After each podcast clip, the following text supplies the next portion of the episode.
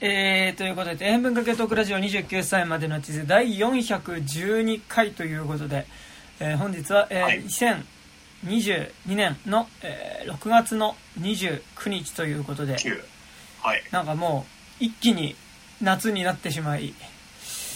なんかちょっと全然、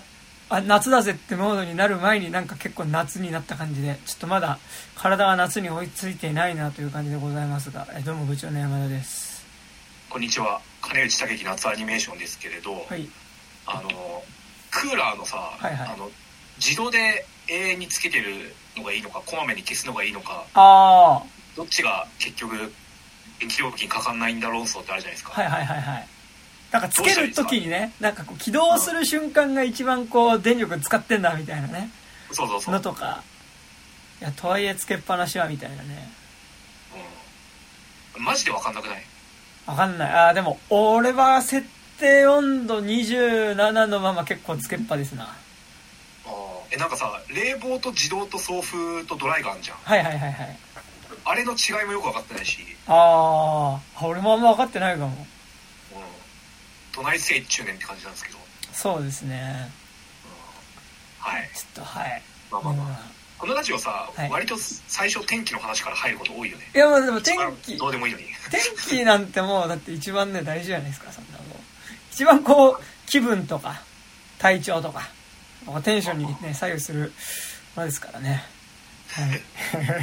時事とかならわかるけどさ時事？あ時事。本当にじじ本当に話すことがない人がやる。じじ今日期日前投票行ってきましたよ。ああ期日前投票俺行ったことないんだよね。なんか当？毎回当日になっちゃう。あでもあのうんうん。市民市議会選行ってきてよ。ああ世田谷区の。いや調布市。調布市か？あ。俺住所偽って調布市ってことにしてるんで。偽ってっていうか実家の住所のままなんで。なるほどなるほど。いやねなんかでもこう期日前なんか当日行くとさ結構なんかなんだろう久しぶりに会う同級生とかさなんか投票時にそんないる？お結構あってなんかそれがね結構ああ久しぶりみたいにお前まだここ住んでたんかみたいな感じになるのがすごい楽しいんですけどちょっと期日前だとねなんかあんまりちょっとそういう感じもないですね。なんかでもあれですねなんかあの投票所行くとなんかあのなんかちゃんと投票不正してないか見る委員会みたいな人がいるじゃないですか。なんかああはいはい。なんかち地域の人、うん。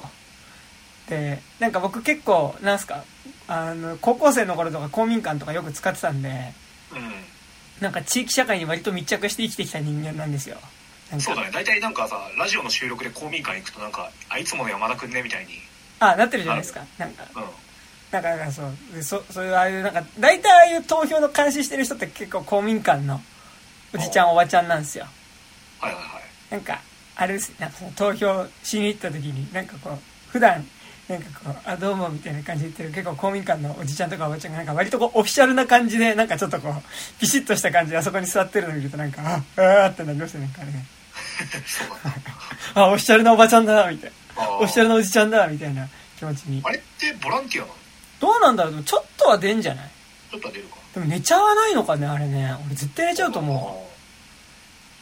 なんかさうん。チケチケットっていうかなんかあの名前読み上げる人とさうはいはい。誘導する人はいるけど見張りっていたかな？俺のとこ。なんかねまあいるか。こう長机にねなんか3人横に座って本当になんか投票箱を見てなんか入れる瞬間を。でなんかこう出る時に「お疲れ様です」みたいなさあああるね。感じ。はい。はい。そんな感じではい、こんな感じで。はい、でございますが、えー本日はえっと「如月駅」という、えーはい。ホラー映画。なんか、うんあれですね。こう監督とか俺知らない人だったけど結構トピックっていうか題材的には結構なんかホットな感じのうん。新鮫島事件の人なんでしょ？そうそうそうそう。なんかだから結構最近なんかそういうそのネット怪談系のうん。実写映画を撮ってる人なんですかね。のらしいです。とまあえっと如月駅という、えー映画について喋っていきますが、えっと、その前に、えっと、メールを1通いただいているので読みますはい。はい。えっとラジオネームなおこさんからです。あはじめまして。はじめましてですね。はい。ありがとうございます。えーはい、えー、29歳までの地図の皆様はじめましてなおこと申します。はいどうも。こんにちは。え2年ほど前からポッドキャストで拝聴しており、えー雪の花、えー副音声会から有料配信も聞くようになりました、なんだよ言ってよ。2年もいるなら。えーずっと ずっと言わなくても大丈夫なんですよ言わなくても大丈夫なんですよ嬉しそうですね。はい。ずっとサイレントリスナーでしたが、第411回の明け方の若者たちと私たちは大人会がとても面白かったので、えー感想をお伝えしたく初めて DM してみます。あありがとうございます。あ嬉しいですねえー両作に対する山田さんと竹木さんの実体験込みの対話が実実に濃く、えー大変興味深く拝聴しました。はい。はいえー私たちは大人、えー私も、えー新宿武蔵野間で見ました。うわ同じ回いたかもね。怖っ。内容から昔5年ほどお付き合いしていた男性のことを思い出し想像以上のダメージを食らってふらふらと帰宅。まあね結構ね。やっぱ。結構それは辛いですね。ね。えおーまあげ劇中劇中じゃねえか。あのポッドキャスト中僕らもねうん。ほぼ5年付き合った友人の話をしましたからね。しましたからね。友人5年付き合った末に振られた。ね。えあれ？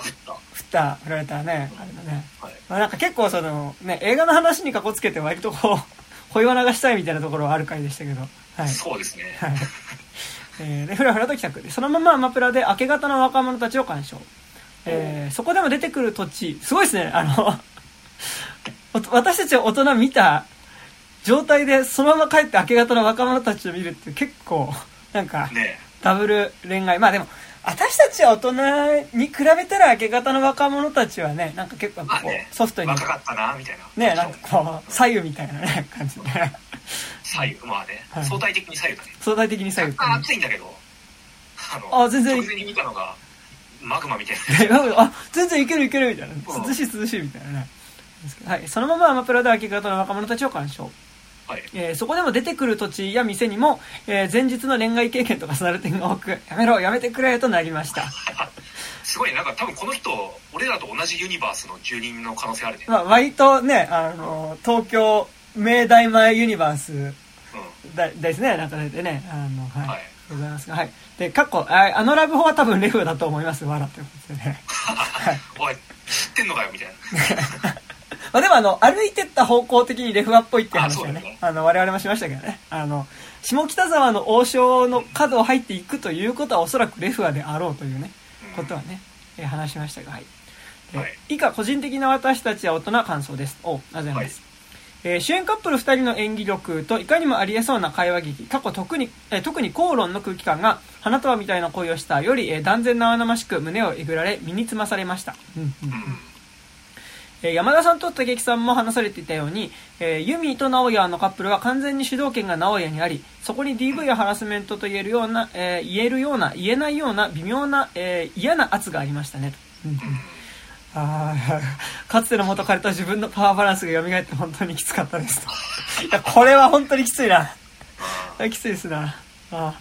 えーでここからネタバレということで、はい、ここからネタバレとなります。はい。えー冒頭で体調が悪いにもかかわらず、直哉に最後1枚のトーストとウインナーまで焼いてあげていたユミが、ラストでは直哉の出て行った家で、今度は自分とお腹の子のために同じようなメニューを作って食べるフード、えーフード対比が、ベタだけどしみしみ、えーしみじみうまいなと感じました。あ、なるほどね。はいはいはい。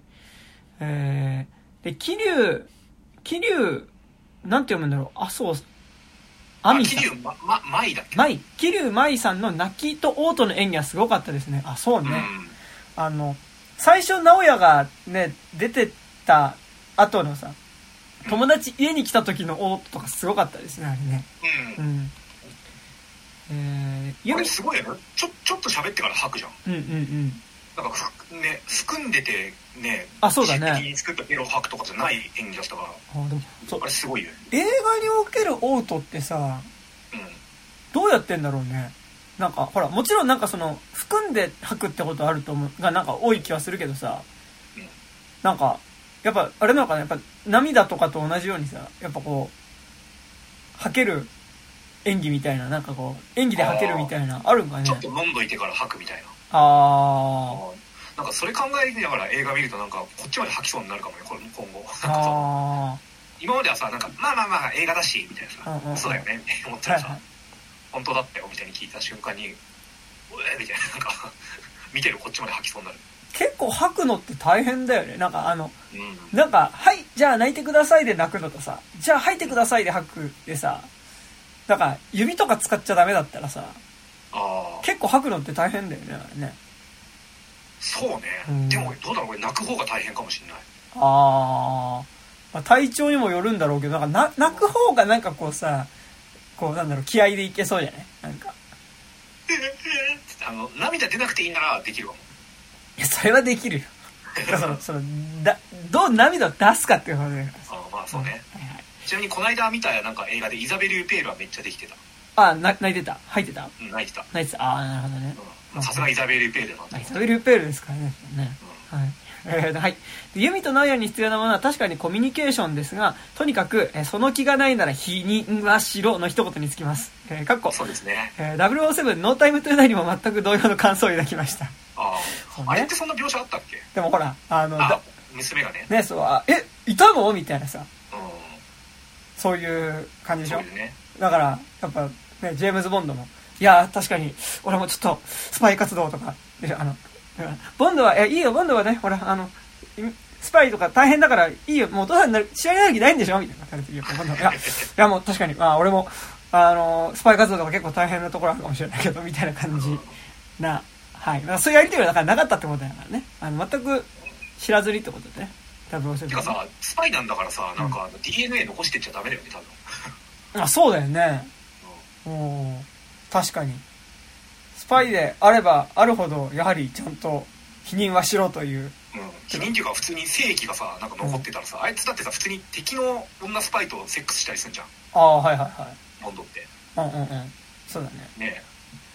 えでも、あ逆にこ DNA 的なものを残さずにセックスするのはむずいんじゃない？なんか、そうだね髪の毛とかさあ。そうね体液が残るから、ね。はい。ということでございますが、はい。えー長文乱文、えー失礼いたしました。えーこれからも肉水の配信を楽しみにしています。えーはい、あ、本当に、やっぱこれ大丈夫。急に暑くなってきたので、皆様体、お体には、えーお気をつけくださいということで、やっぱ、あありがとうございます天候とか体調大事ということでね。はい。で、なおこということで、えーありがとうございました。ありがとうございますということでね、えーございます。はい。なんか前回のあれ好評なんですかね？知らないけど、どうなんですかね？うん、なんか、結構さ、あの、やっぱ東京恋愛映画は、うん。なんか結構定期的にやっぱ見ていきたいなっていうのあるんですけど、うん。なんかやっぱいかんせん割とこうさ、特に竹木さんとね、僕でやるとき、割となんかね、あの、自分の話をしがちじゃないですか。そうね。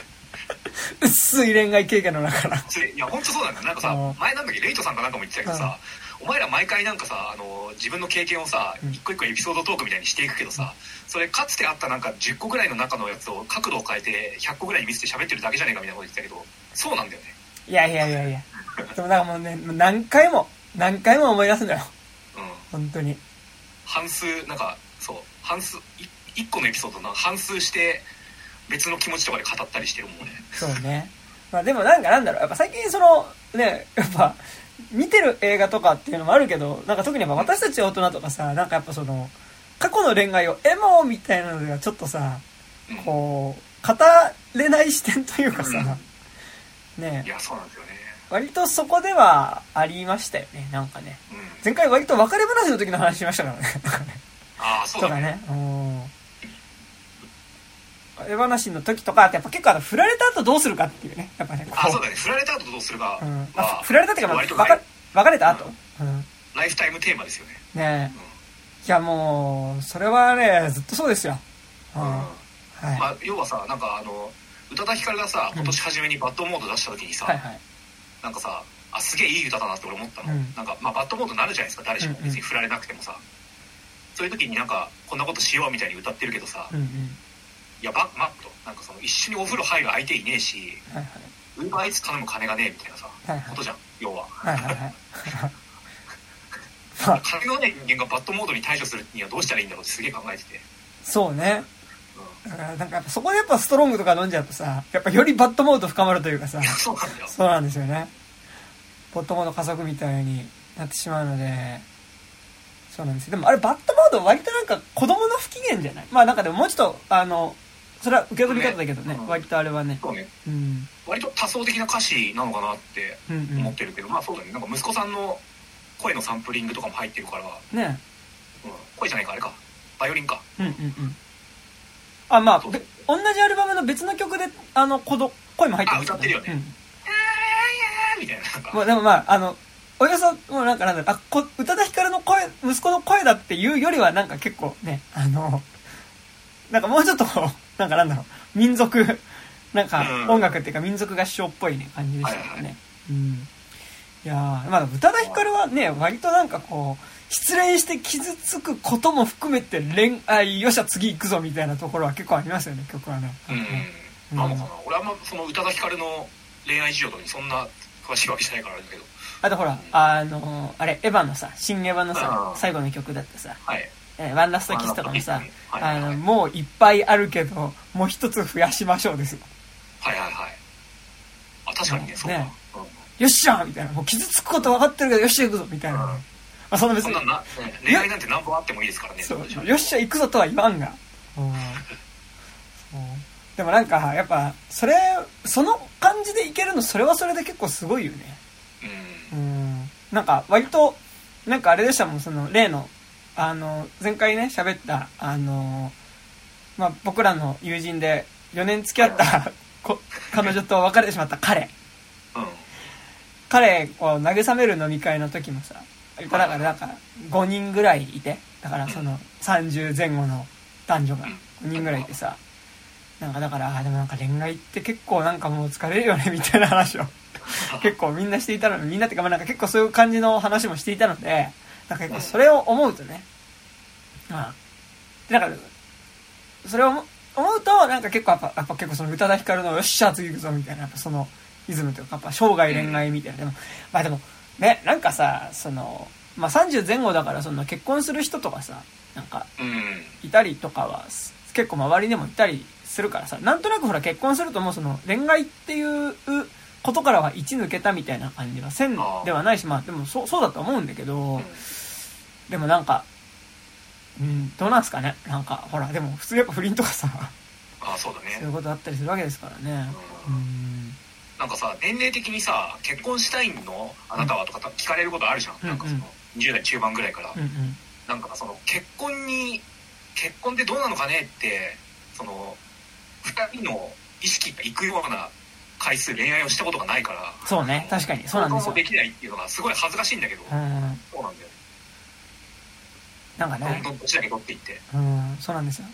いやなんかだからその例のその最近別れた彼とね。そういう話をした時にね、なんか別にその年齢の話はマジで絶対全然ないと思うんだけど、うん。なんか、まあ、僕とか彼はね、割となんかその、同じ大学、まあ、高校と大学一緒だったんですけど、うん。まあ、同じ大学の時に、まあ、結構同じサークルとかにもいて、結構なんか周りのなんかそのさ、恋愛のなんか吸ったもんだみたいなのとか、切った貼ったみたいなのとかをさ、結構さ、あ、だっかでーみたいな感じでなんかヘラヘラしてたわけ。あなんか、あの、あん時ばっかでって言ってたやつを、多分はい。今俺らやってんだよね。っていう話になって、そう。それはすごいわかる。俺なんか10年周回遅れで生きてる感じがして。あそうそうそう、それ、まあ、全く同じ話してる、それ。そう。うん、俺20代が割とロストジェネレーションだったの。20代って言わないかなんかね15歳から25歳くらいまでをなんかこう飛ばしちゃって生きてるみたいな感じがして、うん。25歳ぐらいからようやく15歳の時にやるべきだったことをやってんじゃないかみたいな。うんうん。状態で今生きてるから今俺20代前半ぐらいですよ。いや、なんかね、その、その感じわかりますよ、なんか。うん、なんかあ、俺多分今大学生ぐらいだったらちょうどいい完成度なんだろうなってめっちゃ思ってしまう。本当良くないんだけどね。うん。うん、ことがね、ありますよ。ありますありますはい。とはい、いう。なんていうのそれ低年齢化の逆かうん。高齢高齢化っていうかなんかあれか 逆かそう、そうなんですよ。というね、えー、ことで、えーございますが。はい。はい。こんなとこですか？そうですね。まあちょっと東京東京に住んでなくてもいいけどまあそうね。恋愛に絡めたメールもぜひお待ちしております。そうですね。恋愛に絡めための 恋恋愛、恋愛の話はでも、なん、なんぼ聞いてもいいですからね。何も聞いてもいいしやっぱ多分うん話した人もその辛い経験の人に話すことで、まあ、元気になるか分かんないけどなんか多少楽になるし、聞いた方もなんかなんやかんやでね恋愛の話聞くとなんか血中酸素濃度が上がる気がするんですよ。なんかこう、あ、はいはいはい。そうですね。まあ、ちょっと引き続き、やっぱちょっとこう、いい感じの、なんか恋愛、若者恋、まあ、若者に限らず恋愛映画はね、やっぱちょっとね、はいはいはい。やっていきたいところありますんで。ねやっていきたいです。なんかないのかね新しいの。なんだろうね。早く見たいんだけど。あでもちょっと違うけど文脈違うけどあのあの恋は光めちゃくちゃ良かったよ。恋は光。知らないああのあれれ。小林圭一ってさあの死なないえっと殺さない彼と死なない彼女の監督の新作。でなんかよりなんか殺さない的なことをよりなんか純化したような話でなんかこう恋愛って何っていうことをうん。なんかそのに答えを出そうとするまあ2人の男女とまあそこに関係するいくつかの、まあ2人の他のこう女の子たちっていう何人かの、まあ、生徒たちっていうのがまあなんかその恋愛って何なんだろうっていうことをなんかこう本当にこう言葉にして探っていく中で実際の恋にも落ちていくみたいな話でなんかこうちょなんかえっとなんか割と恋愛ってなんかこう感覚的な部分があるじゃないですか。なんかうん好きになるみたいなこととかってさうんなんかそのちょっと今言ってて何言ってんだって感じなんですけどあじゃあロジカル一辺倒じゃないよってことでしょ？そう、じゃないですか。なんか割となんかその、あの、こうこうこうこうこうで、この人のこうこうこういうところがこうだから、あ、で、この瞬間こうで好きになったんですよね、みたいなことはさ、うん結構なんか割と言えないじゃないですか。ああ俺ね俺瞬間派なんですよはいはいはい。あの子が振り向いてこの瞬間に好きになっちゃったって割とあるんだよね、あ、なんかその、だから好きになったことをなんか結構ロジカルに好きになるっていうのはこういうことで、みたいな、なんかそことってあんまり結構言語化しないじゃないですか。うん。で、なんか結構なんかそれを得て好きになるっていうことって、なんかその、そもそも恋愛感情がわからない二人っていうのが、なんかその、うん。こう、学術的な側面から恋愛とは何かみたいなことを二人で研究していく中で、まあ、お互いに惹かれるようになっていくっていうことと、実はミイラ、取りがミイラにみたいな感じそう。で、でも実はそこでその、恋愛ってこういうことかって分かっていくその二、まあ、二人のうちの男の子の方を実はずっと好きだった子っていうのがいて、で、恋愛っていうことに気づいていく、まあ、が分かっていくことによってそこの気持ちにも分かっていくみたいな話。で、なんかでもね、すごいこう、だからなんかなんだろう、わ、好きみたいなことに気づくよりす、前に言葉があるから、なんか恋愛とはこう、こういうことでっていうのを定義した、したりとかし合ってる先になんかその実感としての好きっていうのが来るみたいな順番だから、うんなんかすごいすごい、なんかそこのね、瞬間が、あ、これがさっき、あの、自分が言葉上では分かったつもりになっていた好きになるということなのかみたいなことを、なんかこう、実感としてこう体験する瞬間の登場人物たちがめちゃくちゃキュートで、なんか、なんかメインの人物が4人出てきて、しかもなんか東西南北に、の文字が名前にみんな入ってるっていうのは結構一番100%みたいなね、感じなんですけど、まあ原作漫画なんだけどさ、うんなんかでもその、割となんかこうね、あのー全キャラクターがすごいキュートな感じの映画でね。まさにさあれじゃん。あの殺さない彼と死なない彼。あれ？あの絵あの原作の人ではないの？あ、原作は違うえ人ないんだなんだけど、そうそうそう。でもなんかやっぱ、あ、やっぱ同じ監督が、違う原作でも本当同じ監督が撮ってるなっていう感じの一貫した作家性があり、なんかやっぱ、殺さないも結構みんなキュートだったじゃないですか、出てくるうん。キャラクターが。なんかやっぱ本当にその感じはずっとあってね、なんか、ちょっと、なんなんかなんだろう、あのーでもなんか恋愛映画なんだけど、ちょっと、なんか、あれっぽいみたいなのが言いづらい。なんか今、大雑把にさ、なんかこう、邦画の恋愛映画って大雑把な分類さ、なんか割となんかなんだろう、その、愛がなんだっぽいさ、なんかなんだろう、はい。東京で言うと、テアトルし、テアトル新宿とか、武蔵野館とかでかかる感じの、なんかちょっとこうん。う、さ、20代、な、20代から30代前半ぐらいのなんか結構こうさ、めんどくさい自己意識みたいなのも含めたなんかこう恋愛映画みたいな。ものと、なんかその少女漫画原作のさ、なんか彼氏は消防士みたいなやつとかさ、ああなんんかあるよね最近。最近あるじゃないですか。なんか、あの手のなんかこまあティーン向け。う、ティーン向けのさ、うなんかこう恋愛映画となんか割と大雑把に二つ分けられるじゃないですか。だからもう、恋は光は多分客層としては、なんかその多分、彼氏は消防士？みたいなうん。映画の客層を多分狙ってるし、まあ、割と客席もそういうなんか10代とか多分20代前半、なんか高校生とか大学生っぽい子たちが結構見に来てるうん、カップルで見に来てたりするような映画だったんだけど、でもなんか、その、ものすごいロジカルなんかはい、ちょっと違うけど、なんならちょっと押井守の、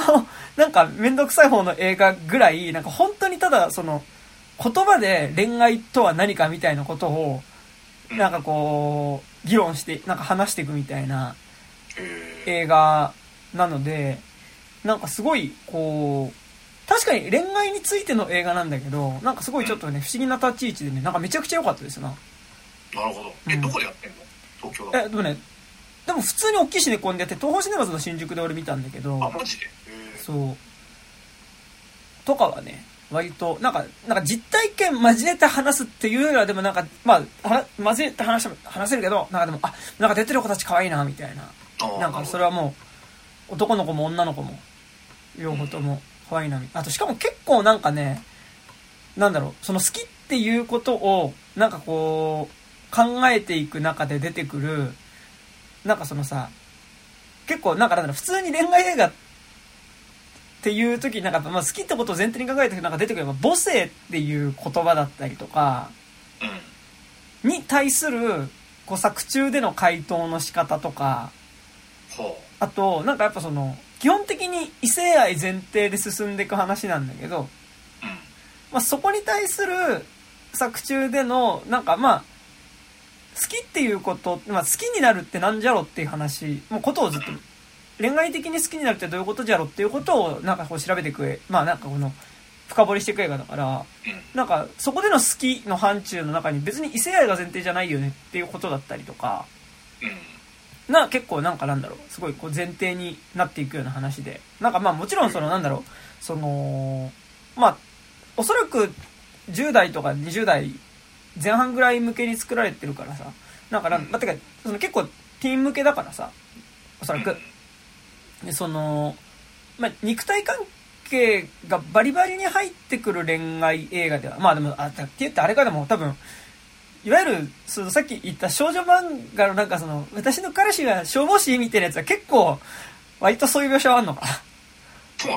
えなんか割とでもキスとかちょっとその先もあったりするじゃん。なんかああいうそのさ。えー、あんま見ることないかな。だからでもなんかその肉体関係がある上での面倒くささとかやっぱあと私たち大人見るとやっぱ思う。そのやっぱ肉体関係がある上での加害性みたいなことは別に含まれるような映画ではないけどでもなんかやっぱりその好きになるっていうことはなんか相手に会いたいと思うっていうことだったり触れたいと思うってことだったりもするよねぐらいな次元の話なんだけどなんかでもすごいそうその中でなんかこう相手を好きになるってどういうことだろうみたいなことをなんか結構言葉で追っかけていくみたいな。うん。言葉とそこに続く形で実感が伴っていくっていう形で描かれてて。えそう。なんかなんだろう。こう恋愛を知らないロボットが恋愛を知っていくみたいな感じ。ちょっと違うけど。ーこれが好きっていうこと、ね。そうそうみたいな。なんかでやっぱその好きこれが好きってことっていうのに気づいた瞬間の結構なんかその感情がその感情に気づいた登場人物の仕草だったりとか戸惑いとかがもう本当にキュートみたいなああ、なるほど。映画でとても良かったですねえー、ちょっと見ます、それは。はいはいちょっとねちょうど多分都内での多分普通の一般の上映が一旦落ち着いちゃったかもなんか多分明日なんなら明日でそうなんだ。明日でちょっとかもしれないもう結構前からやってたってことなんだ。いやでもね3週間前ぐらいかな。ああ、そうなんだ。全く知らなかった。えでございますね。これはまあでも例のごとくもともと小林圭一の新作だから見ようとは思っていたのですがーうん。あの殺さない彼と知らない彼女と殺さない彼しか。が逆。逆か。がまあすごい良かったので見ようとは思っていたんですがなんか例のごとくあの中村君から LINE が来て中村くんマジでさ、全映画制覇してない？知らんけど。中村君でもなんか大体見てるよね。多分あのサイド A サイド B 以外は見てんじゃない？ぐらいの勢いありますよね。サイド A、サイド B ね。ちょっうんとね、見たいっちゃ見たいんだけど、見たいっちゃ見たいね。うん。うん。金払いたくないんだよね。それはそその気持ちわかりますよ。うんうん。なんか、なんだっけ、なんかね、誰が書いたのかな？淵鹿島さんか？いやはい。違うな、なんかねネットでレビュー見たんだけど、んサイド B がなんかあのカットアップ手法みたいなので作られてるらしくて、うんなんかマジでいろんな人々のなんかインタビューの断片とかを、うん。結構なんか文脈を無視文無視してっていうかな文脈をこう切りまくってうん。なんかこう文脈で切り取られない再度切り取られないようななんかこう編集のされ方がしてるらしくて。ほでよくよく見てみるとちょっと待てみたいな安倍晋三が一回も出てこなかったみたいな あるらしくてうん。結構すごい映画らしいですよ森さんおかしいみたい森さんとか出てくるんですかね？な森さんは出てくんじゃないの？あうん。あこれで森さんとか出てこなかったらちょっと霧島部活やめるってよみたいな感じになっちゃう。ねそれいいね。なんか明らかに誰かのさ、せいでさ、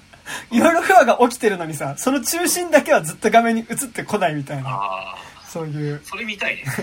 森 IOC やめる。やめるって IOC じゃねえか。え JOC、JOC か。JOC 会長辞めるってよ、みたいな。えみたいな。森辞めたの？みたいな。あとねやっぱね、さ最後やっぱ、あの、お前らあい、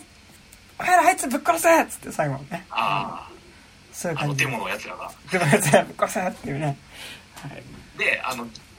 なんか仲いいなと思ってたけど、うん。実はガンガンなんかその、うん。自民党に入ってたなんかあのあれですよヒロインのえっと、森下くるみじゃねえや。えっと、ええあれですよ。あの橋本愛。グラビアアイドルの人。え？あそうそう。橋本愛的なポジションで、あの森下千里千里。っていうあの自民党のグラビアアイドルから出てきた議員がいいんですけど、のあの首根っこく買いみちぎってあ俺の恋愛はこれで終わるんだみたいななるっていう。え、森下千里？あのねあの森高千里とあごめんごめん。一文字違いの芸名のグラビアアイドルの人がああ、いたいたいた。自民党から出てるんですよ、うん。あの私がおばさんになってもの人じゃないらしいあで、す。よかったです、よかったです。うん。なんかさ、ね、なんか、次から次にね、なんかこう、元アイドルが、自民党からね、スピードあとスピードか、うん。と、あと、今ほら、あの、参議院選出てる、あの、生稲晃子さんって、はいはいはい。あの人、元にゃんこ、なんでしょう。俺も知らなかったけど。う。うん。というね。はい。ねはい、みんな選挙に行こう、7月10日ということでね。うん、はい。ございますが。はいじゃあ、本編いきますか。本本題？はいというわけで、えっ、と、本日は、えっと改めまして、木更木駅、えー監督が、えー、長江二郎さんの木更木駅という映画について喋っていきます。はいであらすじこれ、フィルマークスからですかね。えーいきます。はい。えー2004年、ハスミと名乗る女性がこの世に存在しない木更木駅という異世界駅にたどり着いた体験をネット掲示板にリアルタイムに投稿していたが、えー突然書き込みがやみ、ハスミと名乗る女性は二度と掲示板に現れることはなかった。えーその書き込みを見た人々は彼女の書き込みの真偽についてネット上で様々な意見が交わされ、えーやがて現代版神隠しと呼ばれるほどの話題になった。えー十数年経過しても、えー経過しても、えー各種メディアや SNS でのトレトレンド入りするなど人気は衰えない。そして、ついに今まで語られてきた伝説をスクリーンで体感できる映画、木更木駅が登場。あ、ここまでは、あらすじっていうか、木更木駅の話ですね。だからね、その元々のあーそうねネネット会談ね。で、映画の舞台は現在、十数年来謎とされてきた木更木駅について、大学で民族学を学ぶ女子大生の堤春菜が卒業論文の題材と決める。春菜は木更木駅の投稿者、蓮見とされていた、葉山澄子という女性の存在を知り、え調査の結果、ようやく澄子とコンタクトをすることができ、ついに対面する機会を得る。この出会いが春菜の運命を大きく狂わせていくことになるというね、えーことでございますね、木更木駅。はい。はいということでございますが、はい。どう、どうでした？かはいいやすごい非常に良かったですよはいはいはいはい。良かったっていうかなんか世紀の大傑作とかなんかそう言っていいのかちょっと分かんないんだけど、うんなんかもうやっぱなんかこう作り手のなんかこうちゃんと面白くしてやろうっていう。アイディアとか,、うんなんかその今までも別にそういうネット発祥の階段でなんかこう J ホラーを作るとか。あった気するけどなんかちゃんとなんつったらいいんだろうなどうしたらこの物語になんか観客を集中させられるかっていうのを。割とその一見卑近に見えるかもしれないけどでもやっぱそれって面白くて見ちゃうよねっていうなんか手法とかをガンガンに使ってやってくるからなんか本当にエンターテインメント映画としてここまでなんか面白いものが作れるんだうんっていう。感動はありましたね、そう。で結構なんか劇劇場もさうんうんあのヒューマントラストシネマ渋谷のスクリーン3、うんうんあの560人しか入んないところで見たんだけど結構満員で割と客席の熱も熱くて、はいはい。すげえ良かったです、うん、結構ねあの、うんうんカメラを止めるなはいはいはいはい見た。時と同じなんか客席の温まり方をしてたみんながなんか「あそう来るか!」っていうなんか息遣いが客席から聞こえる感じとか、はいはい。頑張ってくれみたいななんか、はいはい。なんかこうみんなの圧みたいなのを感じながら見て結構ね劇場で見るべき映画だと思いましたようん割と、うんうん。ね、なんかさ、あのーやっぱさ、まあ、そもそも木更木駅見に行く人なんて、木更木駅好きな人が見に行ってるからさ、あまあでもリアルタイマーじゃないまあ リアルタイマーってな何をもってリアルタイマーか分かんないけど なんかその全然高校生カップルとかもいたし、はいはい普通にホラーだから行こうぜみたいなうんうんうん。人だなんか友達連れカップル連れとかもいたりして全然そうだね結構なんか好き者が行く映画っちゃ好き者が行く映画じゃないですか。うん、うん、なんかでも、だからこそなんか劇場で見ることのテンションの高さというか、がある感じ。なんかその、結構なんか、なんだろう。まあ、配信で見てもいい映画な気もするんだけど、でも、なんかなんだろう、結構そのやっぱライド感がある映画だし、あと、俺が見た劇場、俺、うん。あの、立川の木のシネマっていうなんか割と、なんかなんだろう、こう、西東京の武蔵野館みたいなところで 見たんですけど、あの、なんかなんだろう、結構音がさ、うん。あのーめちゃくちゃ振ってあって、なんかそのスピーカーごとに、なんか結構その、いきなり斜め後ろから声がするみたいな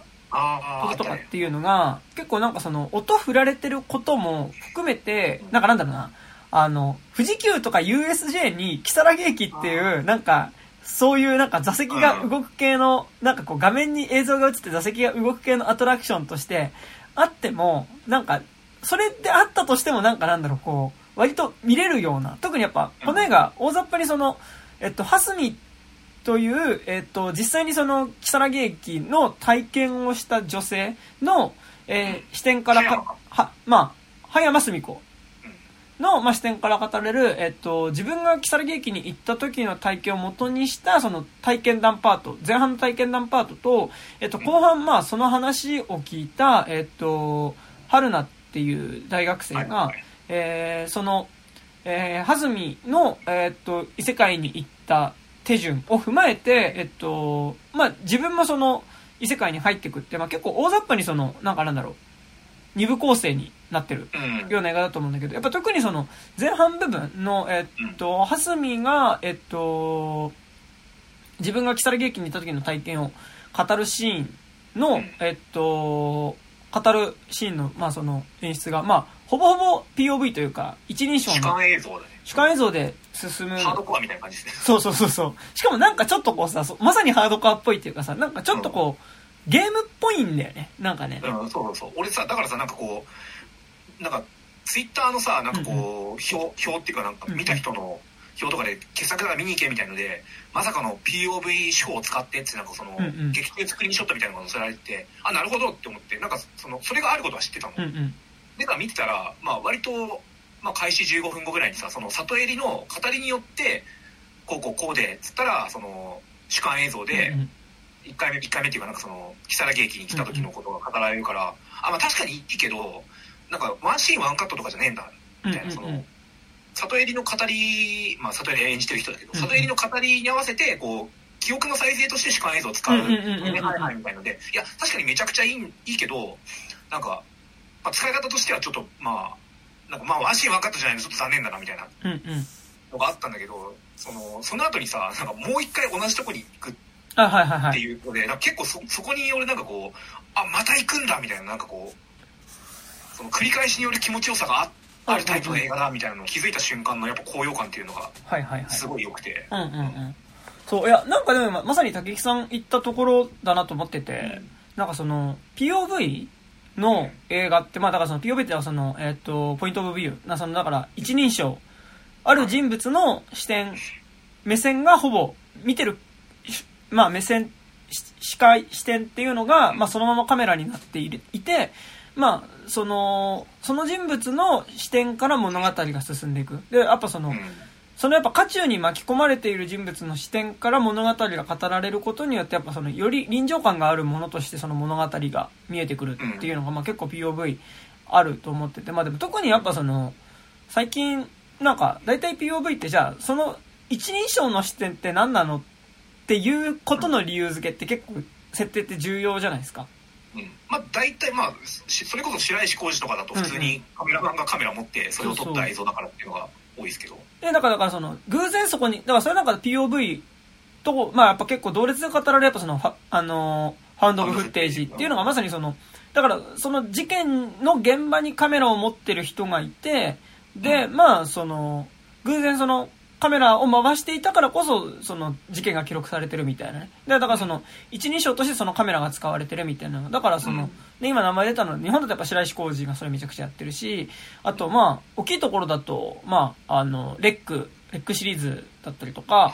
あと、クローバーフィールドとかクローバーフィールドとかがさ、まさにその、まあ、だからレック2とかが分かりやすいから、その結婚式場に、その、結婚式の撮影でさそれはレックス3か。結婚式場にね、その、結婚式の撮影でカメラが入っててさ、だから、だからそ、その場でそのゾンビ騒動が起きた時に、やっぱりその、それを撮影できてるみたいなさ、ととかって、やっぱその、偶然そこにカメラがあったからっていう視点でやったりとか、あとあるいは、その、POV でもう一個あるのが、その、ある特定の人物の、まあ、目線ですよっていう描き方をする。だから、だから、それはまさにその、まあ、竹さんの名前出したその、ハードオブ、ハハードコアヘンリーって映画とかはまさに、その、その人物の視点でね、えっと、改造されたサイボーグだから主観映像がカメラとして記録されてるみたいな、、ね記録されてるってなるし、まあ、かつ、えっと、今作とやっぱすごい近いのはやっぱその、ある種そこでの主観映像っていうのがその、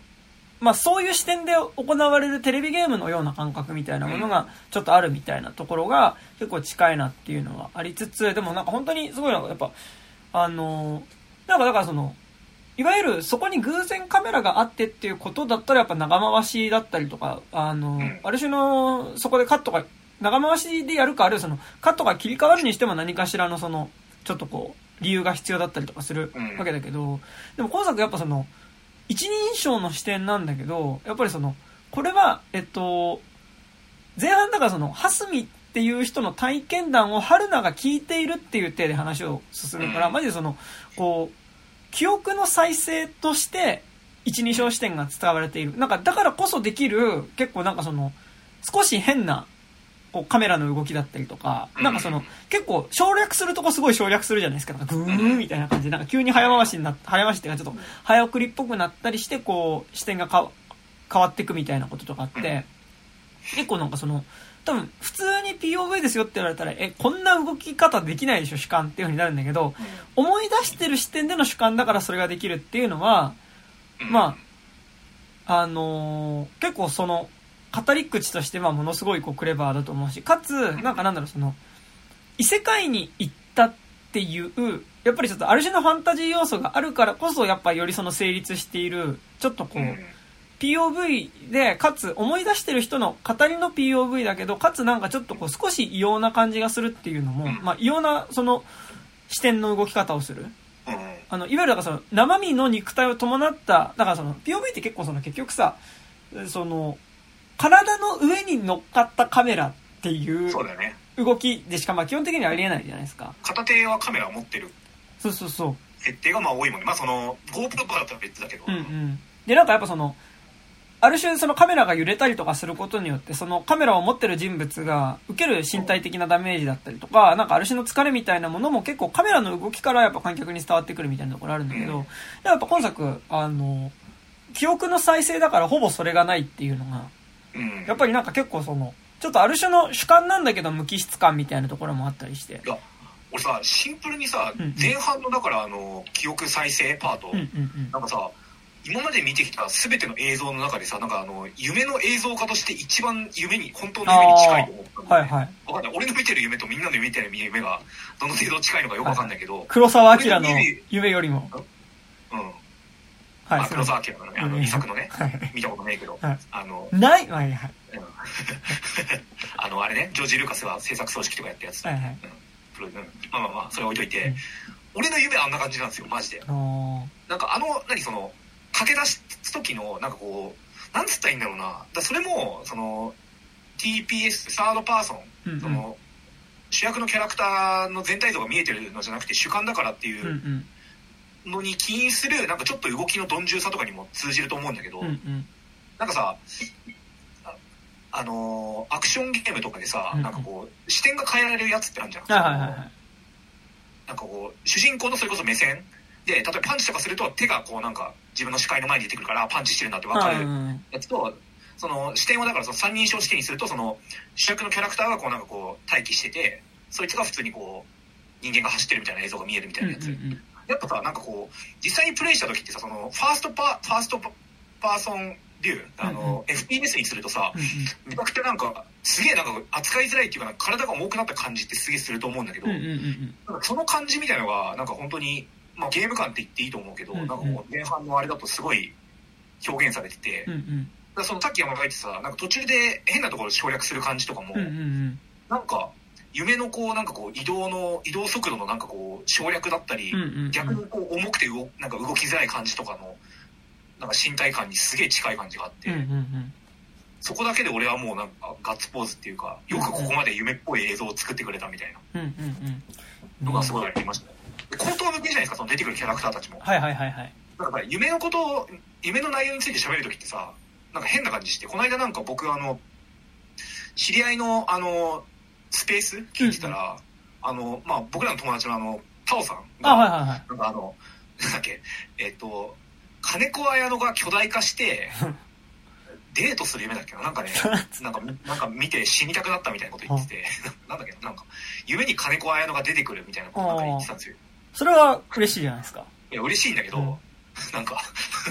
俺金子綾の友達じゃねえんだってなんか起きた瞬間思って辛かったんでまあそれは置いといて、はいはいはい。なんかそのそのさ芸能人とかさ、うんうん。なんかこう友達とかのさなんか境目がなかったり急に突飛なことしてくるはいはいはい。嫌な人が出てくる感じとかもなんかそのまあ今作のさ木更木駅パートに出てくるさキャラクターたちのさなんか変な意味での一昔前テンプレ感すごいじゃん。うんうんうんうん。あの男男女の3人仲良しグループのさ、はい。なんかこう何？あのこういう関係性の一人ちょっといじめられっ子っぽくて一、はいはい。人すごい粗雑粗粗雑ではいはい。もう一人の女の子はその粗雑な男となんかこうちょっと仲良さげで、はい。なんかその女の子もちょっと粗雑みたいな関係性ってさ、なんか一昔前のリアリティのすごい低い小説とか漫画でしか見たことないじゃん。がナチュラルに出てくる感じとかうん。もすげえ夢感あってうん。よかった。そうですね。第三者にそ説明するときその男がすげえ育ててはいはい。でもうなんか弱っちい男を蹴ったりしてんだよ。みたいな、うんうん。そんなことするか？みたいな。まあ夢だしねみたいな。感じっていうのかな。なんか。まあなんかそうだからやっぱ夢感すごいあるよね。うん。ううん。んそう。いやでもなんかすごい今うん。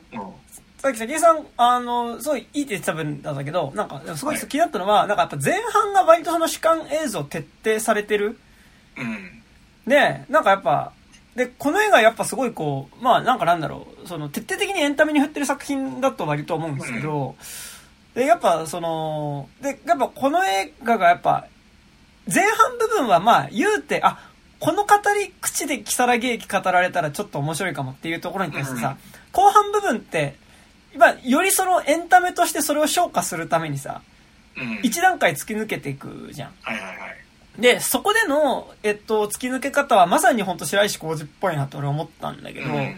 その、まあ、なんかなんだろう、ある種その、怪談とか、その、都市伝説の話自体を、ある種の何かルールとか、あのーえーまあ、ルールのようにね、なんかこうメタ的に捉えて、うん。じゃあこうやったら攻略できるんじゃねっていう感じで攻略していく感じっていうのは、結構なんかやっぱ、怖すぎシリーズをやっぱすごい思い出して、やっぱ怖すぎシリーズってやっぱ基本的にその、毎回それぞれの都市伝説、なんかその、うん。口裂け女だったりとか、あとやっぱりその、カッパとかね、トイレの花子さんみたいなのに対して、じゃあそういう話なんだったらこうすれば攻略できるんじゃねっていう、うん。その階段に襲わ巻き込まれた時にやっぱ恐怖するしかないっていうのがやっぱ基本的なスタンスだけど、でもやっぱそこかなり斜め上から、その、階段を捕獲す、まあその、口先女を捕獲するとか、その、うん。斜め上からの、やっぱこう、ある種メタ的にその階段を捉えることによってやっぱそれを攻略していく。やっぱその、うん。例えばなんかその、コックリさんの時に五円玉を力で無理やり動かさないとかさ、はいはいはい。の、そのことによってやっぱこうコックリさんどうにかしていくみたいなさ、あの殺すになってすに行きそうだからリにやって殺りってなるやつ。そうとかってさ、やっぱすごいちょっとここれと近い、あの、うんやっぱ北木駅近いバイブス感じたし、やっぱりそこである種そのメタ的にその階段を攻略していこうとする登場人物が、取る行動っていうのが、ある種、やっぱ常識、常軌を逸していく。うん。ちょっと過剰な暴力っぽくなっていく感じとかも、はいはい結構なんかやっぱこう、ね、駆動イズムみたいなのもちょっと感じなくはなかったんですけど、まあそうね。うん。あれ何なんだろうね。やっぱなんかその、2012年にさ、あの、怖すぎシリーズの登場によって工藤というキャラクターが出てきちゃったことによってさ、なんか急に暴力的なことをするキャラクターを見るとさ、うんうん。なんか目的のために手段をいとわずすぐ殴ったりするキャラクターを見ると、あ、工藤だってなんかなっちゃうスイッチが持ってきちゃったんだよね。ホラーファンの間に。そのあと、こと、やっぱりその、階段に対してみたいなうん。ことっていうのはね。まあなんかもちろんでもあれってさ、多分その、あの、新耳袋殴り込みだったりとかさ、ああと多分その YouTube、俺あんま見たことないけど、その、の階段、心霊スポットに行くような動画。うん。で、やっぱ新耳袋殴り込みとかはまさにその心霊スポット行って幽霊を挑発するっていうことをするね、うん。シリーズなわけだけど、やっぱりなんかそういうその、もうちょっとこう、恋愛、あ、恋愛じゃない、その、心霊なんか殴り込み動画みたいなものと、多分もともと白石浩二が、やっぱりその、監督としてずっと描いてきた、やっぱりその、ある種、常軌を逸した人物。まあ、暴力人間、処女作である暴力人間から連なる、ねうんうんまあ、暴力人間シリーズですよ。罰当たり暴力人間とかね。うん、やっぱ。の、イズムがやっぱ、融合した結果できたのが、やっぱりその、うん。えー、怖すぎにおける工藤っていうキャラクターだと思うけど、やっぱり結構今作のさ、うんと、木更木駅とかでもやっぱりその、一度、ある種その階段っていうものを、うん。なんかなんだこれさ、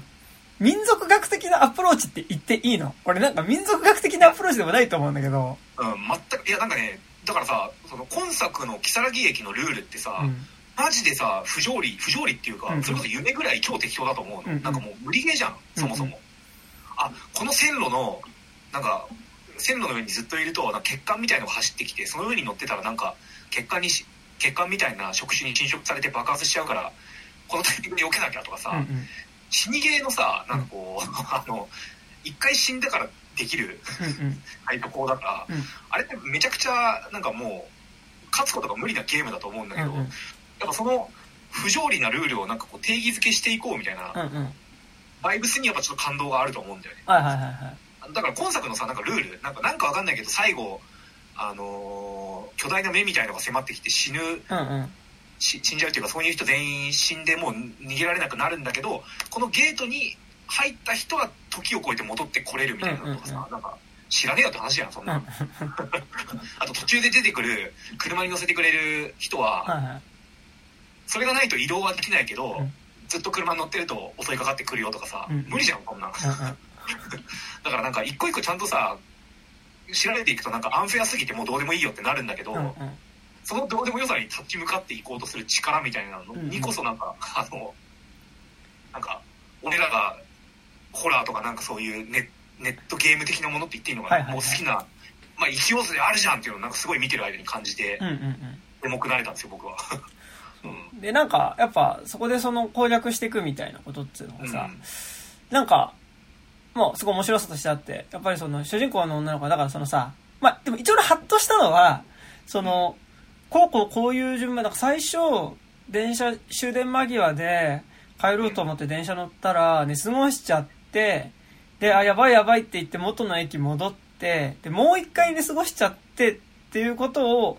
繰り返したら、まあ、繰り返すってことがその直前にあったんですよ。木更木駅に行く前にあったんですって話をすると、それってもしかして、異世界エレベーターと同じなんじゃないですか？っていうのをやっぱ言い始めて、だからその、異世界に行く方としてその、エレベーターに乗ってさ、なんかその、何回行って、何回で降りてみたいなことを、こう、その、ある、その、この回数に行って、この回数に行って、この回数に行くっていう、一定の手順を踏むと、そのエレベーターで異世界に行くことができるっていうね、階段が、と、やっぱそれを重ねて、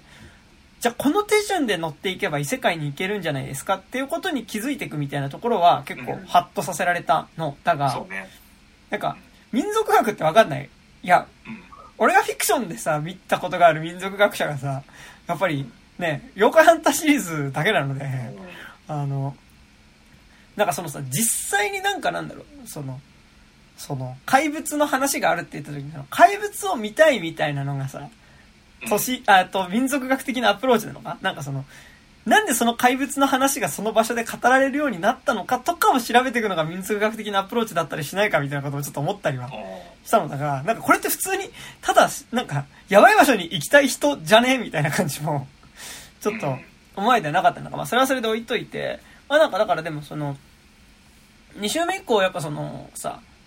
過去好きでまあその、ある種、その、ハスミっていう女性が体験した話を、その、ある種手順というか、ルールのように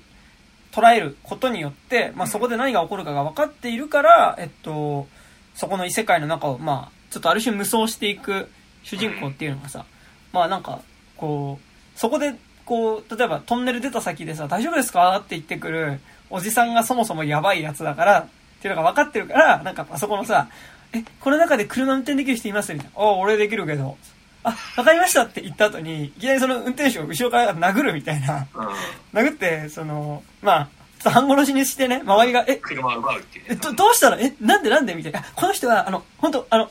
大丈夫なやつなんで、みたいな。この人本当 あの、殺しても大丈夫なやつなんで、みたいな。とことか、まあ、めちゃくちゃ笑ったし、まあ、なんかやっぱ、あのイズムも結構やっぱちょっと怖すぎイズムっていうかさ、ね、だったりもするんで、あそこすごい好きだったんだけど、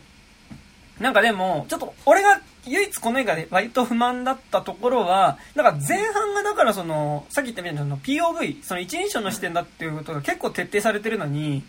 後半の、その、もう一回、えっと、その、追体験として攻略可能なものとしてその如月駅に入っていく主人公の方のパートの視点っていうのはなんか俺てっきりねなんか最初が主観だったからその後半のパートはその視点のところでのなんかこう聞いた人の視点だからこうなるんですみたいなのがあるのだと思ってたんだけどなるほど、ね、結構なんか後半視点ってあんまりそこら辺のこだわりって前半に比べて一気になくなっちゃうじゃん。確かに、まあ、後半普通に劇映画って言っていいのかなんか、カット変わるしちゃんと語り手も映るからねでもなんかたまになんかちょこちょこなんか自分もそこにいる6人目ぐらいな感じでいるような感じの視点になったりとかもしててああはいはいはい。なんか観客がね。観客がね。なんかだからそういうことが徹底されてたらなんかもうちょっと面白がれたんだけどああ確かにな。まあ普通にさなんか考えてなんかこうまあ、2つあって、うんうん、1個はなんかその1個目に出てくる映像ってさ要はさ人から聞いた映像のその主人公視点からのイメージとも考えられるわけじゃん。はいはいはいはい、まあ蓮見さんがあのー、蓮見さんのイメージを映像化したと言われれば、まあ、そのままそのそれまで出します。確かにそうなんだけど、うんうん、普通に考えてさ主人公はこう春菜さんの方だから、うんうん、なんかそれそれが実際に行ってみたらあなんか聞いてた話と実際のビジュアルってちょっと違うよなと当然だけど違うよなっていうのがでも良かったんじゃないかっていうのとあと仮にその、まあ、同じ場所に行ってしまったっていうのをやるならなんか2回目が POV の方がいいんじゃないかっていう説もあるよね、確かに確かに、うん、そう。でなんかでもいそそうだね。確かに今言われてそうだなと思ったがあとでも1個思ったのがやっぱさっきの前半のその POV 視点がやっぱこう結構ゲームっぽいことの良さってなんかやっぱりでもそれが2回繰り返されてしかもやっぱそのなんかやっぱその春菜がさやっぱその1回じゃその階段を聞いたならそこで起こることが分かるからそれって攻略可能じゃねって思ってその実際にやっぱ論文を書くためにその中に自分も入っていくっていう決断をするっていうのってさ、まあ、結構異常なことだと思うんだけどでもなんかやっぱそこでなんかそのえ、でもこれってある種ゲーム的に捉えてクリア可能じゃねって思わせることの説得力って、うん、まさになんかその、前半の、本当に初めてそこの異世界に行った春菜あ、蓮見の視点から、まとめて土曜日ってね、あの、蓮見慎一郎ですってね、最後にまとめてみたいな感じですけど、その、蓮見の、その、視点で語られる時の映像がやっぱゲームっぽいっていうことによって結構観客の感覚的にはなんかやっぱそのこれってクリア可能なものだなっていう風に 思うような感覚ってなんかちょっとすごいそこに説得力あったような気もせんではなかったのね。なんか前半 POV のことによって、なんかやっぱちょっとゲームっぽいじゃん。からなんかやっぱそそこでそれを聞いた春菜があじゃあそれって攻略可能なんじゃねって思うことの説得力ってそこにもあった気はするんだけどまあなんかでもだったらやっぱ後半ちょっとね、視点、何かちょっとそこのこだわり欲しかったなみたいなのはそううねん。うんまあね。いやでもまあ逆に逆に考えるというか好意的に捉えると、うんうん。やっぱなんかその知ってるからちょっとうまくできるうまくそのこの、まあ、ゲームだとしてゲームをこなせるっていうのってなんかそれこそささっき俺あのゲームの視点の話したけど、うんうん。最初はなんかその没入しちゃしきっちゃってる FPS 視点だからやりづらいけどその後半部分2周目を来た来た時はその TPS サードパーソンサードパーソンになってるから自分をある自分は今こここうこうこうこういう位置関係にいるんだとかを客観的に見ることができててあのうまくなってるっていう捉え方もできるかなってちょっと思ったね。ああなるほどね。うんうんうん。だからある意味なんかその逆にそのゲーム的な視点の差異っていう意味で考えるとうんうんうん。うん逆に誠実なのではって思ったりもする。はあはあはちゃんと客観視できてる状態でうんうん。うん2周目入るみたいな、まあ彼女にとって1周目なんだけどね、うん。まあねそうね。これあれじゃん。だって要はあこれゼミでやったやつだじゃん。あれ。あそうねそうね。し真剣ゼミでやったやつなんですよ。うん。蓮見さんが言ってたやつだ、うんだから自分はある種客観的に客観的に見ることができるっていう、まああとなんかやっぱすごい近いなと思ったのはさうん、やっぱその結構ファイナルガール？いやあそうそうそうファイナルガールね俺も言おうとした、ね、やっぱファイナルガールはめちゃくちゃ近い感じがあって、ファイナルガールとかもさ、やっぱその、ね、ホラー映画で起こることっていうのは、ある種のあるあるとしてさう、ん。やっぱこう捉えて、あるあるだからこそ、そこのホラー映画の世界に実際入っちゃった人たちっていうのは、うんまあそこのあるあるに即して殺されていくし、逆にそれがあるあるだからこそ、こうこうこうすればそれを回避できるんじゃないかっていうことをやっぱやっていくっていうところは、結構なんかなんだろう。結構実は木更木駅一番、なんかさっき散々怖すぎだなんだと言ったが、やっぱ一番感触として近いのはすごいファイナルガールな感じは。いやこれ今作絶対一番参考にしてんのファイナルガールだし、手法っていうか、まあ、手法もそうか、まあ、ファイナルガールだしあの、と、木更木駅の中にいる女子高生の、うん。えっと、宮崎敦香さんっていう人うんうん。を助けられなかったことをその里襟演じる蓮見さんがすごい後悔してるっていうのを自分が今度は助けてあげなきゃっていうのがやっぱうんうん。2周目、その春菜さんが、えっと、木更木駅行った時の行動原理になってんじゃん。うんうんうん。ファイナルガールもあのちっちゃい頃、えっと事故で死んじゃったお母さんが、うんうん。まだ生きていた頃に出てたスラッシャー映画うんうんうん。の中でお母さんの演じるキャラクターを助けたいっていうのがやっぱ、うんうんうん。あのホラー映画の中に入った時のコード原理コード原理ではその映画のテーマそのものテーマっていうかまあ最終目的みたいな感じになってるから、うんうん。ねまあ、もちろん、なんか、うん。うんうん、見進めるとファイナルガールじゃんやるやるこれ要はみたいなのがあるよ、そうなんかまあそこ比べるとねファイナルガールの方がさやっぱりそのうん。あのお母さんのやっぱりそのある種なんかそういうホラー映画の結構なんかある種類型的なここう、うん。セクシーで殺される女の子をやってしまったがためにやっぱり結構その目線で見られることによって人生をが決められちゃった女性っていうのに対してまあそうじゃないもっと他になりたかったものの可能性がやっぱりそのうん。若い頃のお母さんにはあってまあその彼女のまだその時点ではあった可能性みたいなものをこう解き放っていく、まあ、けどまあ、その理解していくってことだったりとかある種そのあの母親だと思っていた人物が母親になる前に一人の人間だったっていうことをやっぱりその10代の少女が知ることによって自分自身も成長していく話みたいなそのやっぱうん。ファイナルガールは、やっぱその正直なんだろう、やっぱ、木更木駅と比べちゃうと、やっぱりその、まあ、ドラマ面での部分も、なんかその、女の子が女の子を救うっていうことのさ、なんか、はいはい。はいドラマ面での説得力っていうか、なんかその、重、重さっていうかさ、あの、もうすごい、まあ、そこ比べちゃうとあるなっていうのはあるんだけど、でもやっぱその、確かに今竹木さん言ったみたいにその、ね、あのやっぱり助けられなかった女の子を助けたいみたいなさ、ところっていうのはさ、まあなんかだからもう、結構今作やっぱその、いわゆる人間ドラマ的な部分っていうのはやっぱ結構簡略化してさ、その、やっぱりうん。先生だったからやっぱ生徒を救いたいみたいなさ、うんいやだからなんかその確かにそのこの子を救いたいっていう動機の意味で、なんかそのファイナルガールの方が絶対強いっていうのは、まあ、もちろんだからそのファイナルガールを真似した時にその動機弱すぎないっていうのはあると思うんだけど、なんかその、まあ、それこそゲーム世代の我々がこの映画を見た時に、なんか確かにゲームの登場人物的なその女子高生の宮崎さんなんだけどその人なんかその死ぬ死ぬっていうか助けられないっていう運命が決まっているゲームキャラクターをなんか助けたいって思うことのなんかエモーションみたいなのがやっぱゲーム世代だからこそ感じるもので、俺あの、えっと本編プレイしたことないんでなんかその検討外れなこと言うかもしれないですけど、あのファイナルファンタジー7で途中であのヒロインのなんだっけな？エアリスか。エアリスがなんか殺されてすごいショッキングなシーンなんだけど、なんかそのもう絶対助けられないんですよ。パーティーからもいなくなっちゃうし、あのーなんかバグとかでなんかこう戻すこなんかこうパーティーにもう一回戻ってくることはできるけどまあ死んだっていう運命はもう動画あがいても変えられないみたいなまあこれあのマイゲームマイライフとかで聞いたことをはい何回も聞いたことをとかネットで見てるなんかネットの基礎知識として知ってることを言ってるだけなんですけど、うん。やっぱなんかそういうなんかえこんなに愛したキャラクターなのにもうこのゲームのこの時点で死んじゃうことは決まってるの？っていう運命をどうしても変えたいっていうエモーションとして見るとなんかそのゲームモチーフを持ってる映画としてかなり割といいんじゃないかなと俺すげえ思って。でで言うとこれさ今作のラスト2週目の最後がなんかさ結局あれだっけ？あの女子高生を助けようと思うんだけど一人しか帰れないみたいなことを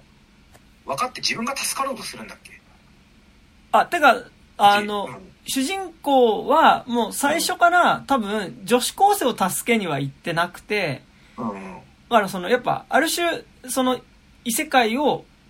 うん。追体験したいっていうので行くと。で、なんかだからそのあ、そういうことか。ハスミから聞いた話だと、最後、えっと、光の扉っていうのが出てくるんだけど、光の扉に入ると死んじゃうと。で、はいはいはい。光の扉に入らないで最後まで残ると現実世界に帰ってこれるっていうのを知ってるから、違う。光の扉に入るとあの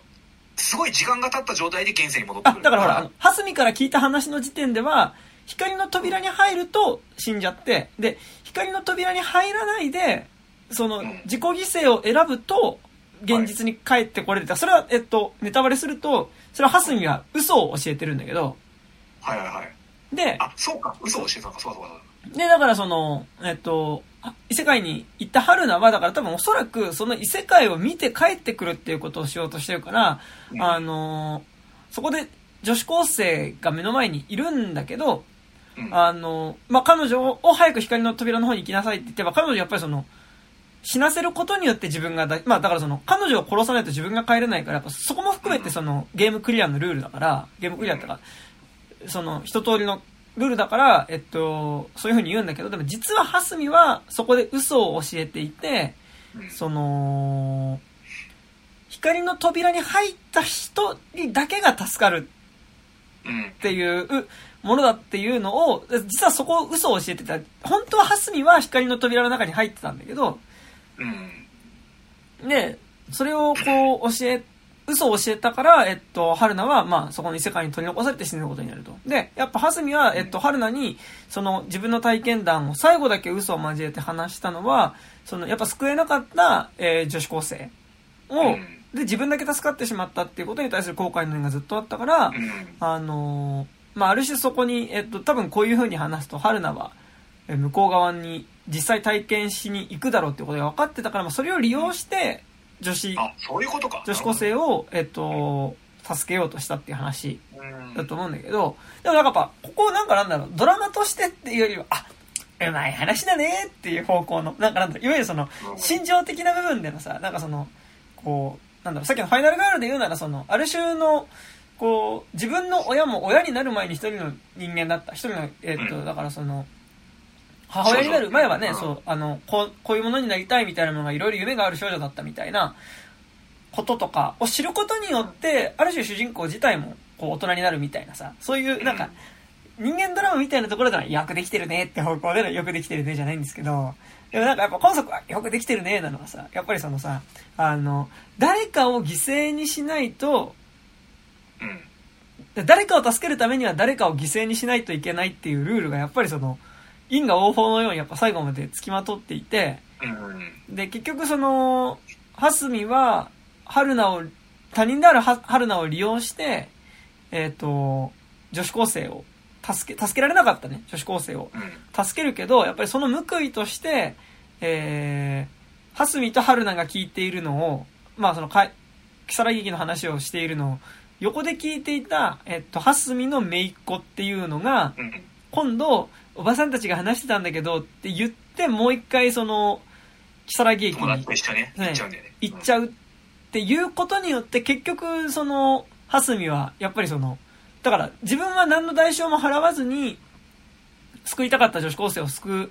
たかに見えたけど、結局その代償としてやっぱり自分の姪っ子を今度失うことになるっていう。こととかは、まあなんかだからすごい、うまいなっていう、なんかそのさ、まあ、後味の悪さ的なのが含めて、あ、因果応報で、あ、うまいですね。確か俺そこの因果まで考えてなかった。あれ、最後あれだっけ？あの、蓮見が女子高生迎えに行くんだっけ？あの、原っぱみたいな。あそうそう原っぱに迎えに行ってだからあなたがでだからそのでも女子高生はその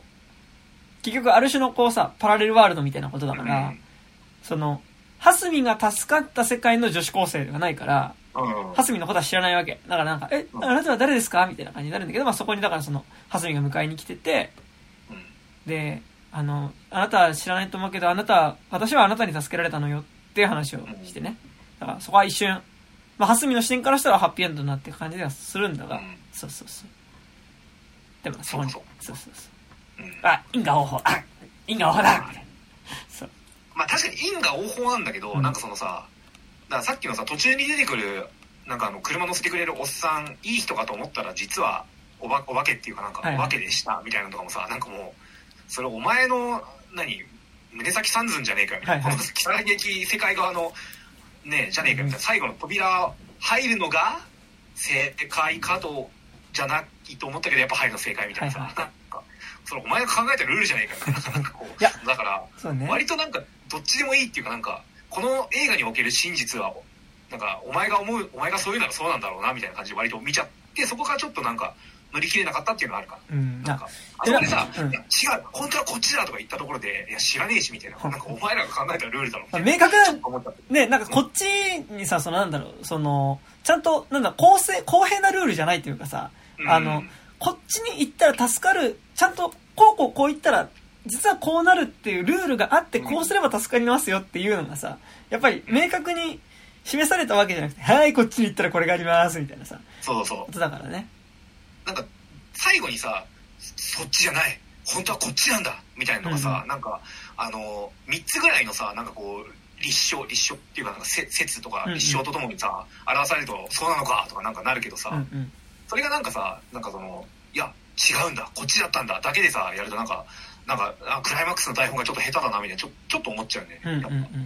うん。そうね。なんか、でも、そこは俺ちょっと若干忖度した見方をするが、はい。うん。なんかでも今作、そのやっぱ、実は、あの、木更木駅っていう題材に対して、なんかアプローチ方向二つあったと思ってて、なんか、まあそれは多分予算的に絶対できないと思うんだけど、なんかある種その、なんだろう、異世界自体の叙情というかさ、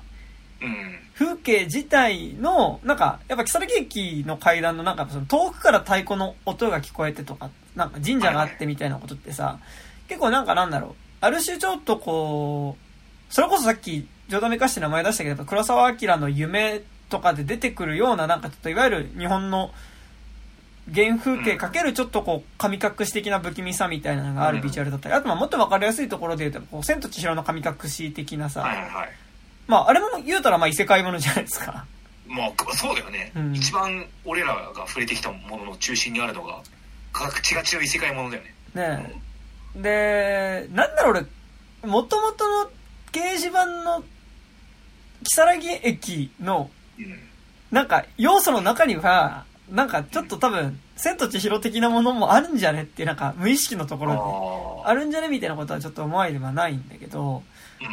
なんかでもやっぱりその、異世界に行っちゃいましたみたいな、その元々の、まあ、元になってる階段の木更木駅の中で、やっぱ方向として、やっぱりそっちの、その、異世界の風景の叙情みたいな風にも振り切れなくもないと思うの。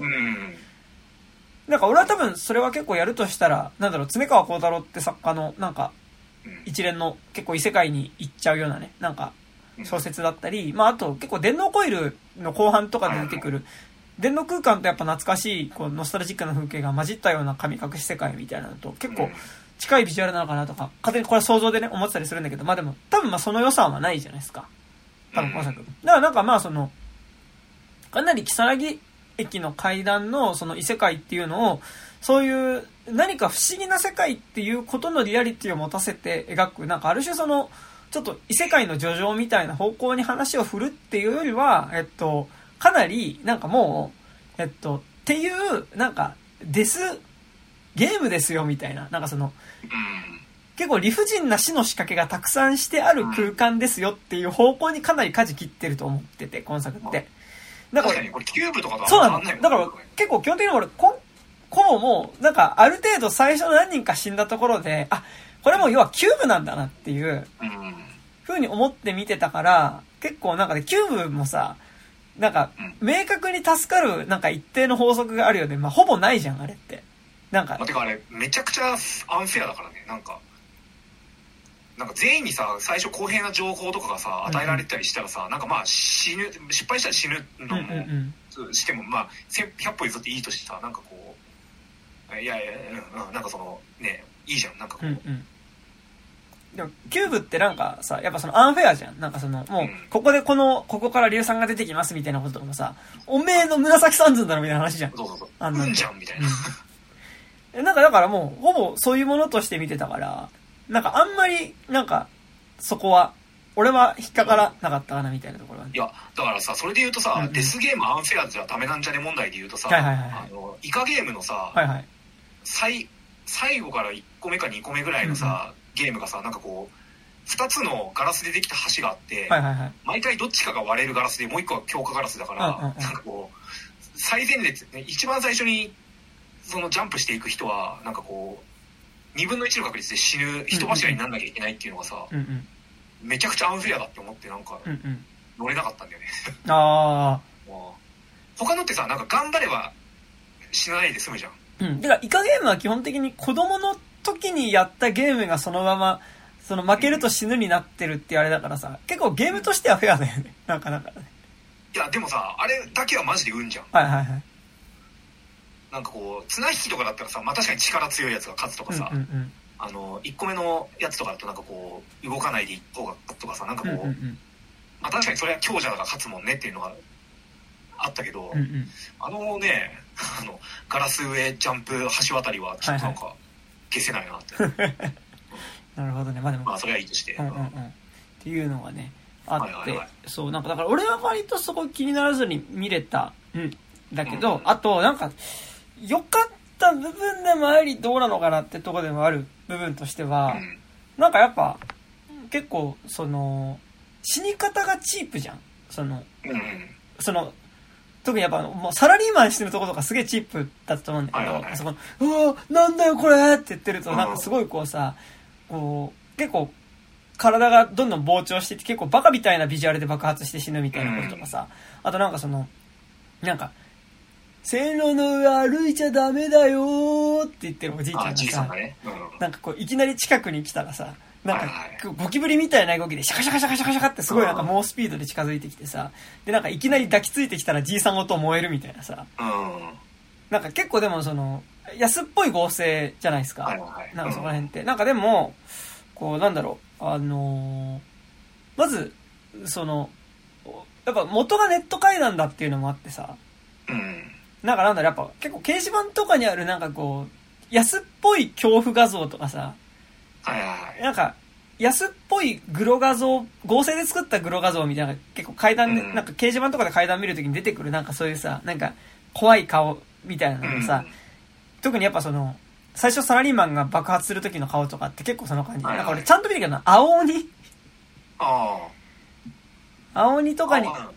あ、目が極端にでかくされてると大体怖いからね。なんか結構近い感じというかさ、うん、なんか安っぽいんだけど、なんかそれが一周回ってある種のなんかその、ネット空間とかにある恐怖画像っぽい感じがして怖い。うん、いや、そう。それはすげえわかる。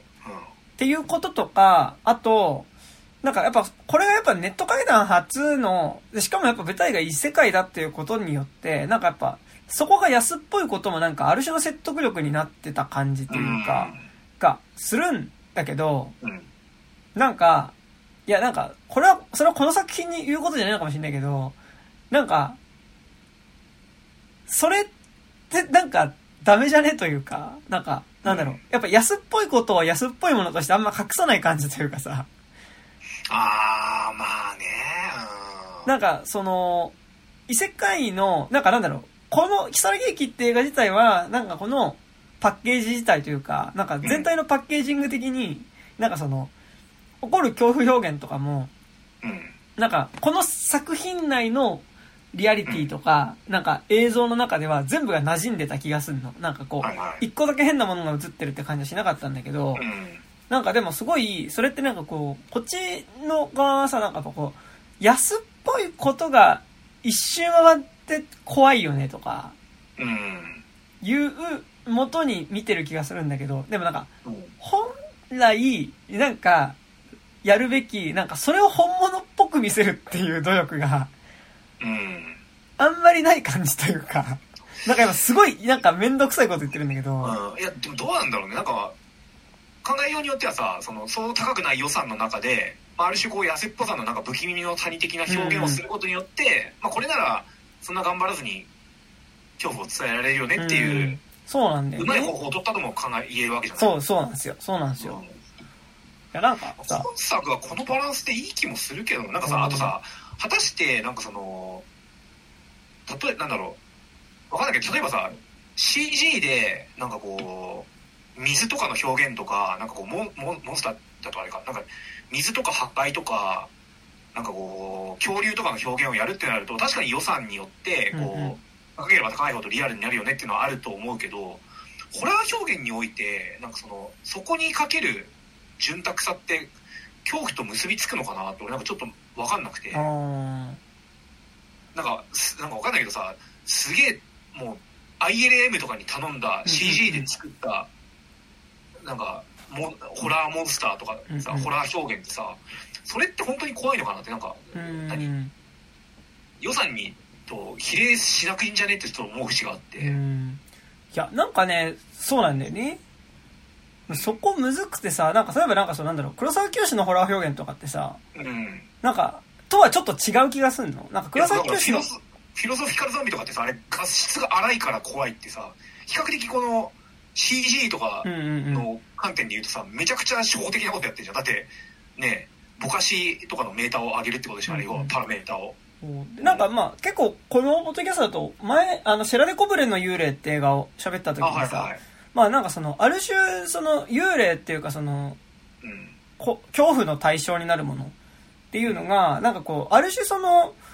こう、合成っぽくあることっていうのが、うん。ある種その、この世ならざるものというか、うん。その合成っぽさっていうことによって、ある種なんかその、向こう、なんかこう現実とは違う向こう側のイメージを、なんか雰囲気をうんまとっているからこそ怖いんじゃないかみたいな話を確かうん。したと思うんだけど、なんかそれで言うと、ちょっと若干、うん。なんか、木更木駅のはちょっと行き過ぎている気がしてて、なんか、その、安っぽいネット画像っぽいことも含めて、なんかちょっとこっちが了承してる感じというか、なんかその、ひフィロソフィカルゾンビとかの、なんかうん、その、合成の感じがあるからこそ、なんかその空間にいる、得体の知らないものっぽく見える。なんかそれは、なんか、合成っぽいって言うと、なんかその、安っぽいっていうような感じに見えるけど、俺やっぱその、リアル、黒崎教師のリアル、フィロソフィカルゾンビが出てくるのはリアルだと思うんだけど、リアルを見たときに、その、あ、なんか合成っぽいなっていうよりは、なんか、合成っぽいビジュアルで出てくるものが、夢の世界にいることのリアリティみたいな風に思ったわけ。なんかでもそれと結構なんか、木更木駅って絶妙になんか、あ、合成だなっていう感じのうんものが、なんか、合成っぽいことによる何か異物っていうよりは、あ、なんか合成のやつだなっていう感じがわか、るわかるわかるちょっとすごい、顔とかをこう、うんうんうん。その目とかの位置をグニャーってやったりとか大きくしたり小さくしたりってあれってさ要はさなんだろう中期以降の白石浩二が結構多用してたやつじゃん、あうんうんうん。それこそまあコカスリンの後期とか、うんうんうん。あれってさまあその、まあ、カオス空間なんかマンダラみたいな空間にうん行うん。ったりとか、なんかその触手がこううにゃーって出てきたりまああれって結構チープだけどなんかその、まあ、当時なんかこう低予算作品である怖すぎとかの中でやるっていうなんかアイディアに感服してたのとまあチープだけどいいよなんかそれがまた不気味だよねっていうのでなんかその怖すぎファンである我々は了承してたと思うんだけど、うんうん確かにその観点で言うとあれって割となんかその白石浩二ファン的な観点で言うともはやなんかこう歌舞伎のなんか一種みたいになってたと思って、あれってなんか怖いとかいうよりさあいつもの CG 触手来た来たぜみたはいいなさので俺後期は割と見てた節があって、なんか拍手するタイミングみたいな感じになってたと思って。待ってました。みたいなね白石浩二のチープ CG 表現の、うん。あの頂点でありまあ頂頂点って多分2008年のオカルトのラストの地獄の表現とかでも終わってると思うんだよね、うん。もう大林信彦っぽいやつですよね。そうそうそうハウスみたいななんかこう、うん。あのすげえ赤黒いなんか謎の合成空間みたいなところにあの自爆テロとかで死んだ自爆テロじゃないかテロテロとかで死んだ人たちの首が浮いてて「うわー助けてくれ!」っつって横でなんか霊体ミミズがうんうん。波打ってるみたいな「え地獄ってこんなチープなところなの？でもそれってめちゃくちゃ怖いじゃん」っていう、うんうんうん。あの瞬間にある種終わってたものだと思うから確かにそうだね。それ以降のなんかこう型としてなんかファンが喜ぶものになった白石浩二のチープ表現を今何年後かに見ているうんうん。から別に新しくはないよなっていうの感じは確かにあった。で北崎明がなんかやっぱなんだでも如月駅のなんかレベなんか作品の中ではさっきも言ったけどなんかそれはなんか全部完成されてる気がする。なんかその如月駅っていう作品の中ではなんかまとまってる気がするんだけどなんかでもなんかこうやっぱホラー映画でやっぱこうさ予算ないっていう時にやっぱその見せない方が怖いしさうんなんかそれでそれをちゃんと見せようとすると結構なんかなんだろうある種結構ちゃんとさせないとその、影だけで見えるとかさなんかこう、はい。風のなんか揺らめいたように見えるとかなんかシーツの中にそれがいるように見えるとかはさ、うん。できるけどなんか本当にいるなんか姿を見せるっていうのってさ結構なんかそれってちゃんとやんないと難しいじゃん。なんかそね。結構それをやることの覚悟ってある気するんだけどなんかそれだと結構なんかこのなんかあえてチープなものが怖いよねっていうことをなんかもちろんなんかそのチープだからこその怖さっていうのはあると思うんだけどうんなんか今回のなんかこの見え方みたいなのをなんかいいよねって言い続けちゃうとなんかちょっと違うんじゃねっていうかうん。なんかはちょっと思ったりもするか。それはマジで賛成賛成っていうかそう思います、うんうんうん。そうなんだよね、うん。そそうそうなんだよね。なんかそのホラー映画っていうなんかこう大きな流れで見た時うんに、毎回これだとさすがにほらホラー映画ってやっぱさ表現を発展させていくやっぱジャンルでもあると思ううんから、うんうん確かに如月駅ではこれは正解だとは思うけど全部これで OK じゃんってなっちゃうとその先には何もないぞみたいな、うんうんうん。確かにあると思う。なんかちょっと比べると全然違うけどなんかやっぱそのうん。うんあの要はハリウッドのホラー映画とか見るとさ結構なんかちゃんと見せる時も怖怖いしさ本物っぽい怖さだったりするじゃん。うん。なんかそこら辺ってなんかあのハリウッドのホラー映画た例えば何？だから最近見たのはだからナイトハウスってなんか最近ディズニープラスに入ったえー。あのホラー映画でなんかうん。こう家の中にまあちょっとある種こう謎のまあこう死んまあ一応それ見ていくと全然違うんだけどその死んだ夫の幽霊がいるかもしれないっていう時に出てくる死んだ夫の幽霊のシルエットシルエットとして出てくる幽霊の見せ方とかってなんかすごい怖いしなんかちゃんと実物としてそれは出てきたりするんだけどえーまあ、あ、ごめん、あ、それはちょっと見せないことによるちょっと怖さだったりするかもしれないけど、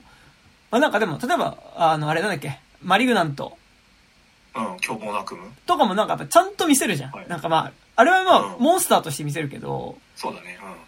でもなんかやっぱああいうのとかってやっぱチープではないからさ、うんうん確かに。そう、ね、っていうのは、なんか、え、でも、キサラケーキは全然いいんだけど、なんか、うん。いやマリガマリガのちょっとなんか別な気もするけどね。なんかうんハリウッドのさ出てくるモンスターってさなんか一時期からなんか全部同じじゃねって俺ななったタイミングがあって具体的にどの作品ってなんかあんま言えないんだけど、うん。ほらなんか例えばさあれは幽霊というよりモンスターだけどさあのクワイエットプレイスに出てくるあエイリアンとストレンジャーシングスの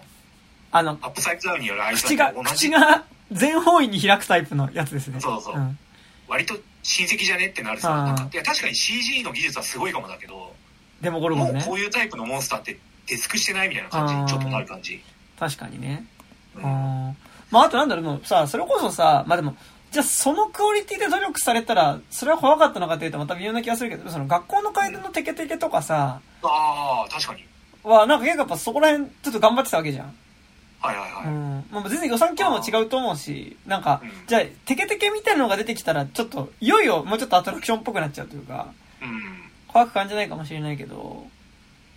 そう。っていうのもね。うん。確かに。テケテケだって俺、普通に怖かったもんな。てか、なんかうんなんで猿みたいな。うんうんうん。うん。あとまあ、犬鳴村とかも、まあ見せるところは結構ちゃんと頑張るじゃん。かそ確かにの、狼人間みたいなのとかもさ。そうだね。うん。まあそうね。まあ、ただって、まあ、木更木駅においては、まあうんネいやいいと思う表現、でいいとは思うけど。そうそう。でもなんか、それ、まあでも、この規模の予算帯のホラーはしょうがないのかな。なんか、それはそういうものとして、まあ別にいいしね。なんか、いや、普通に楽しいんだけど、なんか、うん。これをいいなって言い続けちゃうと、結構なんか、その、安っぽい、なんかなんだろう、あの、いや、だって全然牛丼うめえじゃんみたいな感じっていうか、松屋全然うめえじゃんみたいな方向になっちゃうかなっていうか、あ、うん。そう、まあそうだね。時と場合によるっていうあれですよね。感じはね。松屋うめえけど、ねえうん。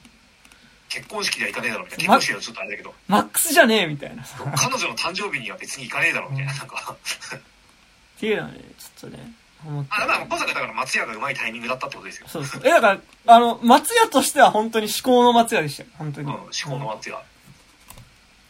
だし、なんかその、細かいところで言うと、なんかその、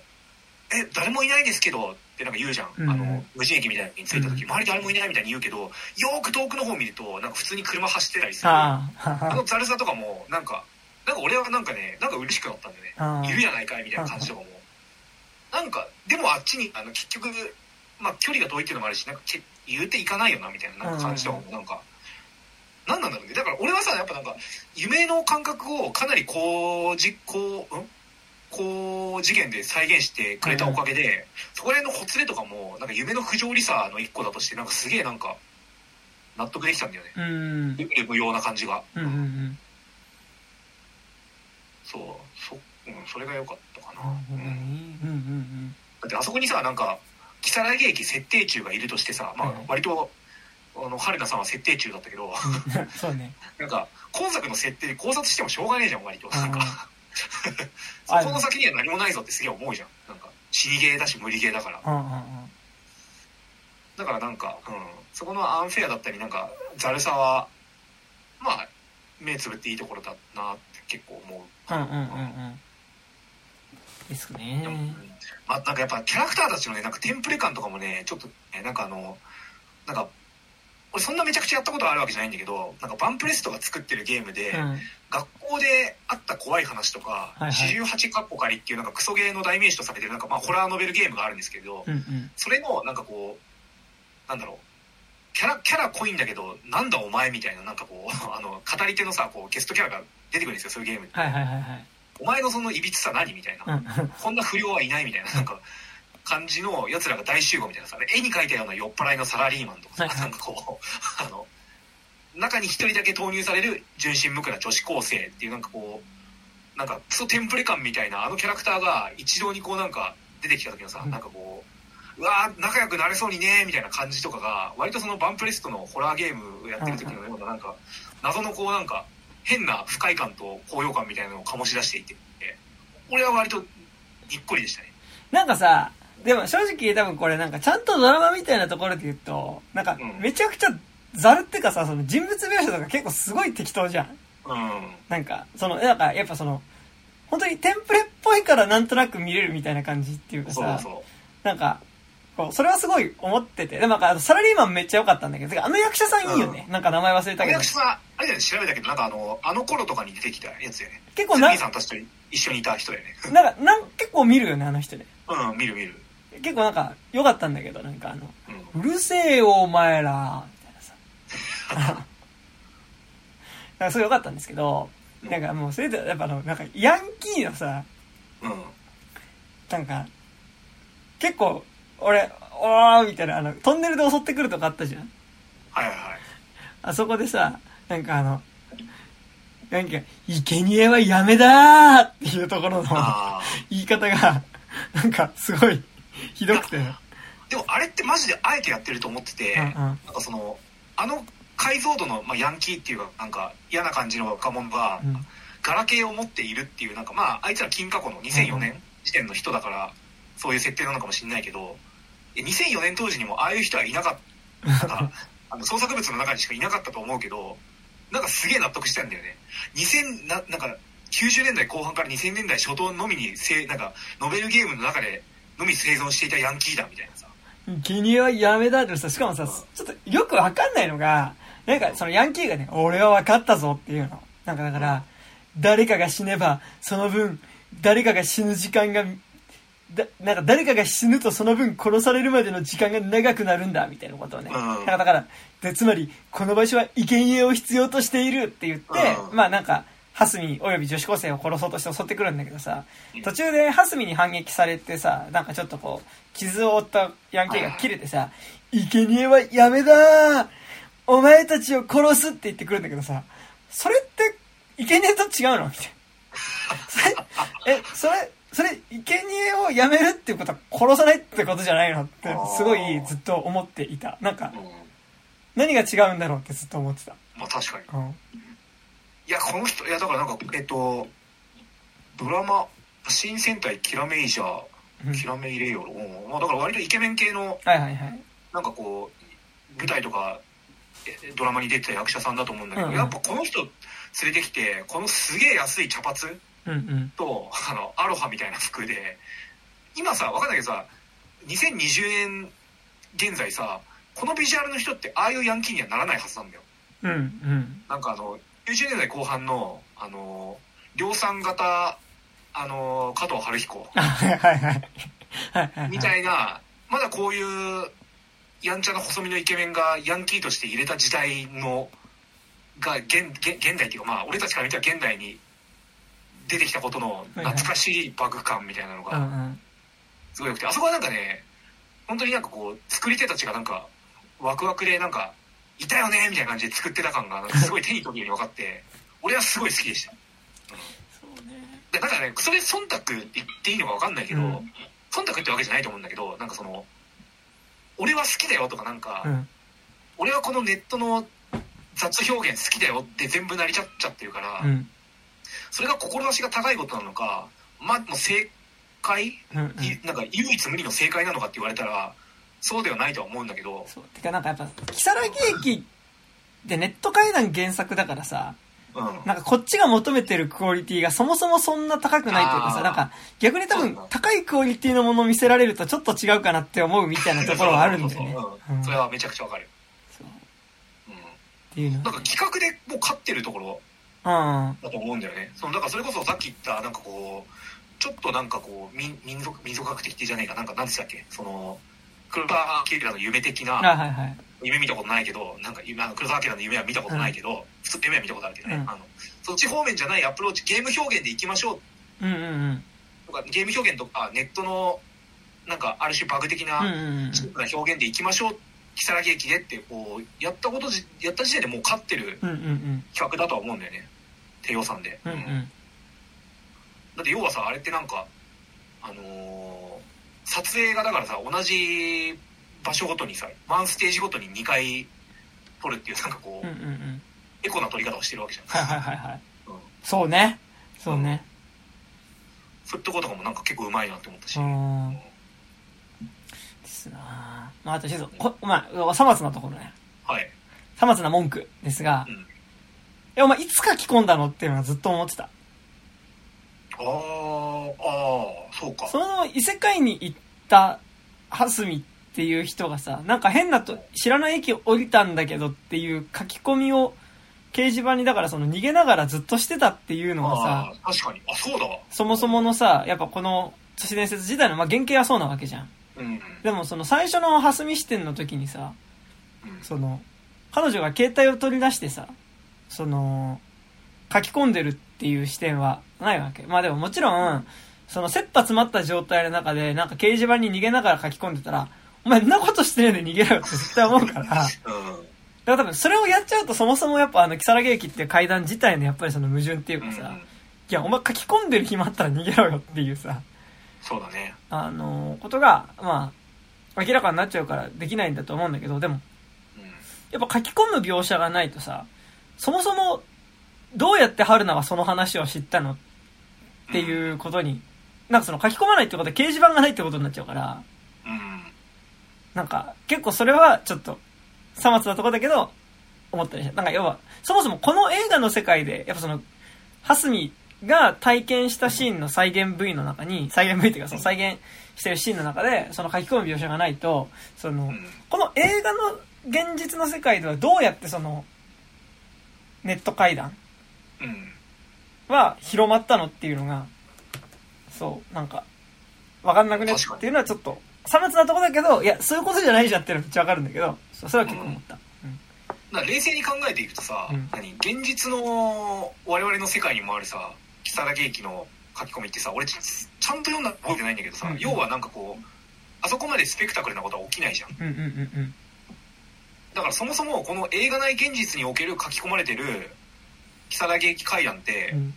我々の現実のものとはちょっと違うなんかスペクタクル満載のものになってんのかなこういう人たちがいて。頭が爆発して燃えてだって、正直さ、あそこのさ、サラリーマンがさ、爆発してからのさ、うんあの、おじいちゃん走ってきてなんか燃えてみたいなところさ、ちょっとなんかいろいろ起こりすぎてちょっと笑ったからね、あそこね。うんそうだね、うん。あそこは結構劇場爆笑だったよ。危ないから線路乗っちゃダメだよ。ねー歩いちゃダメだよー。ってさ、カサカサカサカサカサって言う。うん。そう。で、抱きつかれたらなんか、ば、お前な、人人体ハッカーみたいなさ、炎の少女チャーリーみたいなさ、感じですよ。そうね。そだからそう考えるとあれをそのままさ何こう生還者としてさ語り語っていたって思うとさめちゃくちゃ肩身狭かっただろうねう。そう。誰も信じて話あるわくれけねえだろくれないんですけど、みたいなさ。それお前夢だよってなうんうるもんね、ん。そうなんですね。それはそうなんです。俺らの現実にあるさ、うんあのあれなんだっけあ木更木駅ってさ、うん。普通にだってその日戻ってこれた話じゃなかったっけ？違うっけ？そうだっけ？ちょっとごめん、木更木駅をちゃんと原点に当たってないのがちょっとごめん不誠実なんですけど、なんかいろいろ混ぜてるよね。なんかさ。ネットの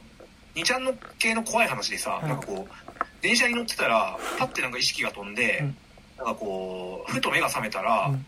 なんかあの、自分が金、まあそれ男の人うんの多分話だと思う。なんかすごい、スーツだったはずなのに、なんか、えっ、と、知らない街にいて、えー、と、なんか、ヤクザみたいな服、なんかこう、アロハみたいな派手な服着て、髪が全部金髪になってて、うんうん。ポケットの中に携帯が入ってたんだけど中になんか全然知らない名前とかが入ってたから怖くなって、海に投げつけちゃってなんかうん「ここはどこでですか?」みたいに聞いたらなんか自分の家族からはなんか1年経っててうん。家族からなんか失踪届が出てて、うんうん。ようやく1年後に戻れたみたいななんかネットの書き込み階段があるんだよ階段っていうか、うんうん今の話があるんだけど兄ちゃんの。それとかをかなり混ぜて作ってるな、う。んあ、はいはいはそもそもがなんか 2ちゃん怖い話失礼マッシュアップ全部載せみたいなんだから、い。うんうんうんいろいろ細かいとこ突っ込んでいくとなんか あのそうはならないだろうみたいな。のはあるかな、そうですね。うん。うん、逆に言うとだからサービス満点なのにね設定のサービスがすごい満点じゃんだうんうんうんうん。からさ劇中でさしかもなんかそれって異世界エレベーターですよねっていう時のなんかこうちょっとなんかネットでそっち系の怖い話読んだことあうんうんるうん。客席からなんか「お来たぞあれ」みたいなはいはい。なんか。で、だからそこワクワク感みたいやっなのが出てくる。ぱ混ぜ方うまい、あの混ぜ方はうまかったよね。なんかあの、うん。ねやっぱ樹海村でいきなり小鳥箱出てくるみたいなこととちょっと違いますよ、ね。ああまあまあそうそうそう、うん。うんえそれは良くなかったの？俺樹海村見てないんだけどいや、てかもうこれ、樹海村っていうか小鳥箱やんってなる。あなるほどね。そう。っうん。ていうのは、なんか、なんかここまで来たらさいっそさもう何あの2ちゃん怖い話アベンジャーズみたいなのやってほしかったけどね。なんかこうあれはくねくねだみたいな。なんかああ。でもなんか、それこそやっぱ鮫島事件やってこれっていうことはさ、うん。なんか清ね。清水隆が村シリーズで拾わないところをさ、ああやってくんじゃない？なんか。確かにね。もうちょっとなんかこうその村シリーズって割とさあのバラエティ番組とかでやってたりするから多少なんかこうソースがしっかりしてる感じあるけどさ、うんうん言うてソース2ちゃんだろみたいななんかくらいのやつを くねくねとかなんかうん、八尺様、八尺様ってどうなの？あれ、民話とかやるのかなわかんないけど、なんかそこら辺の ね全部拾ってね、載せてくれてもよかったけどな今言ってて思った。でもなんかやっぱこうさうん。なんか割と正直如月劇もなんかええあんま映像化に向かんというかさうん。なんかその正直書き込まれてるあれで見るから怖い話であってさうん。多分映像化された瞬間に説得力っていうのが多分い一切なくなる話だと思うんだけどうん。でもなんかやっぱそれをこういうアプローチでなんかちゃんとエンタメとして成立させるのは本当にすごいよね。いや、本当。てか、うん。正直、あの、上映されるまでうん、どうせ、うんどうせ大したことねえだろうって正直思ってたうんうんからね。うん。うん。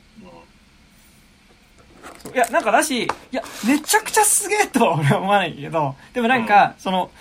出されたお題に対してなんかここまでなんかちゃんとこう誠実にエンタメ作品にしてるのはなんかすごいなっていうのはね。いや本当そう。うん。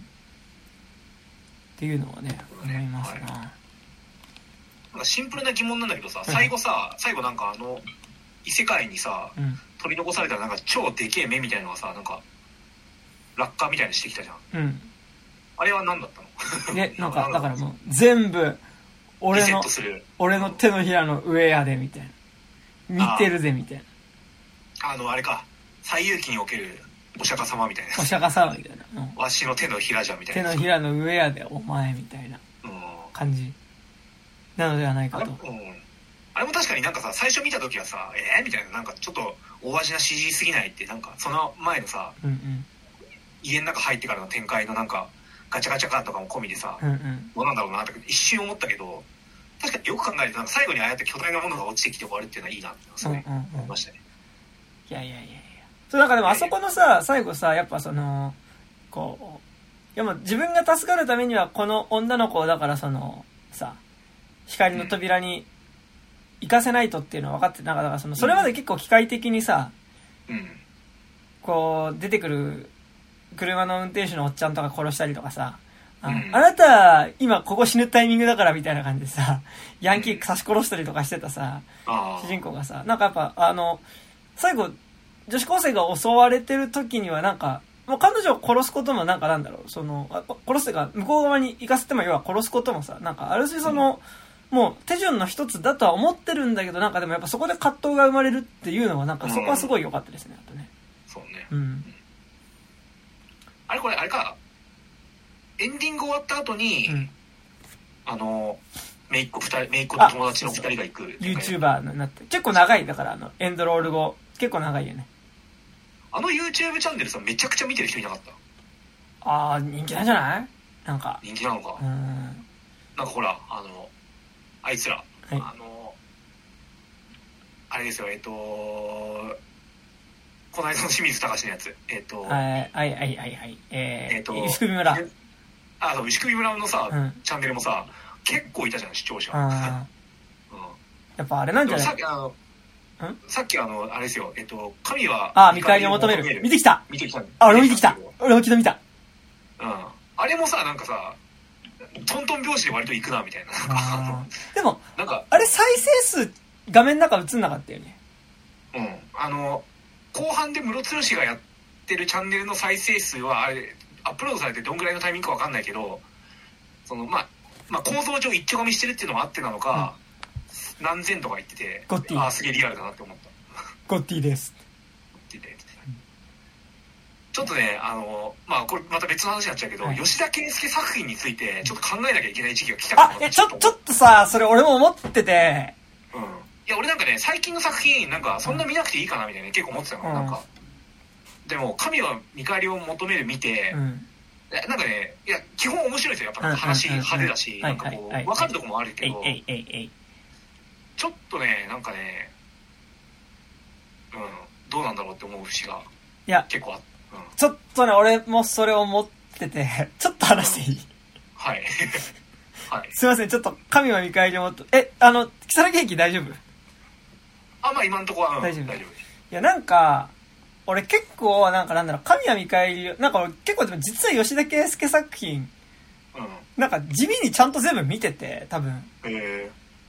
去年のー、ブルブルーとか見た？ブルーも見たしうん。はい空白も見たし。はい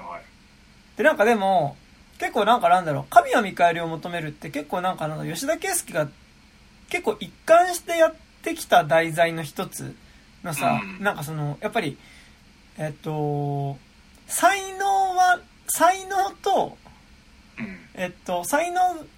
が、才能がある人と才能がない人の話とか、で、なんか才能についての話、なんかその、さえっと、才能はないけど情熱がすごいある人っていうのが、なんかどうやってその情熱にけりをつけたらいいのかっていううん。話って結構一個なんか吉田圭佑がなんか結構ずっと一つ描いてきたテーマとしてある気がしてて、ああ、まあ、馬車馬さんとビッグマウスとか。うん。場所山さんとビッグマウスと、まあだからブルーと今作なんだけど、てかなんか結構、神は見返りを求めるは、なんかその意味で結構、場所山さんの変奏曲みたいなところ、変奏曲っていうか、なんか、バージョンアップ版な気はしてて、でもなんか、ブルーと馬車馬さんに共通してるのって、やっぱりなんかその、馬車馬さんは脚本家を目指してる人たちの話でさ、で、ブルーはプロボクサーを目指してる人の話で、で、まあなんか二人ともなかなか才能がなくて、まあその目が出ないっていう時にさ、その、ちゃんと両方ともそれになるための努力をしてて、だからう、ん。その自分が好きなものの中で何者にかになるための努力はしてて、だからその、何者かになるためには能力が必要で、そのうん。世界の中で。で、はい。能力を手に入れるための、入れるための努力をずっとしてるんだけど、なかなかその、能力自体が伴わないっていうさ、うん能力だってその、実力自体が伴わないっていうところでのやっぱ葛藤みたいなのがずっとある話なのに対してさ、やっぱ、神は見返りを求めるって、実際の YouTuber がどうかは別にしてさ、うん。本作の YouTuber ってさ、その、それに対する情熱はあって、何者かになろうとしてもがいてる人の話ではあるんだけど、うん。その、徹底してその、ブルーと馬車山さんと比べの主人公たちと比べた時にやっぱし主人公のゆりちゃんにしても、うん。あと、タボガミさんにしても、なんかその、うん実力が伴わん、なんか YouTuber ってその、実力があるから成功するっていうものじゃないじゃん。まあまあまあ、まあ。あの、少なくとも、この映画の中の描かれ方としては、うん。あのーおまあ、才能ないのに、その、名声だけ手に入れちゃううん。ことで、なんかだからその、で、YouTuber における努力っていうのが、この映画の中ではなんかまあその、いかにその、バカなことをバカだと思わずにやれるかだったり、うん。なんかその、より路悪的なことをできるかっていう、うんなんかその、努力っていうよりは、なんか NG であるっていうことを言わなければ、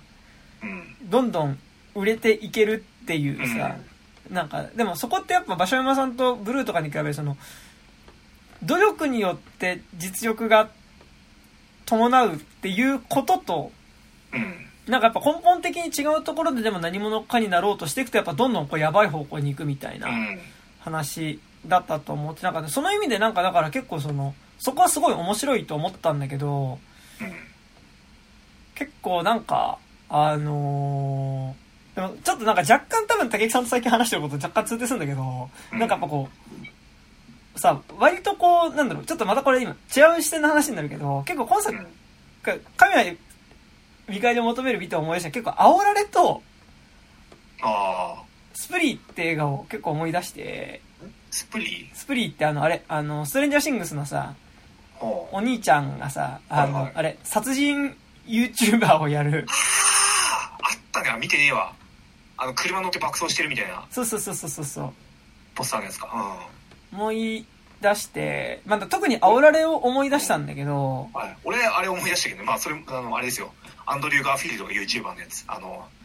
ジアコッポラの、あの、あれだよ。はいはい、えメインストリームだ。ー、はいはいはいはい。くそつまんなかったんだけど。うん。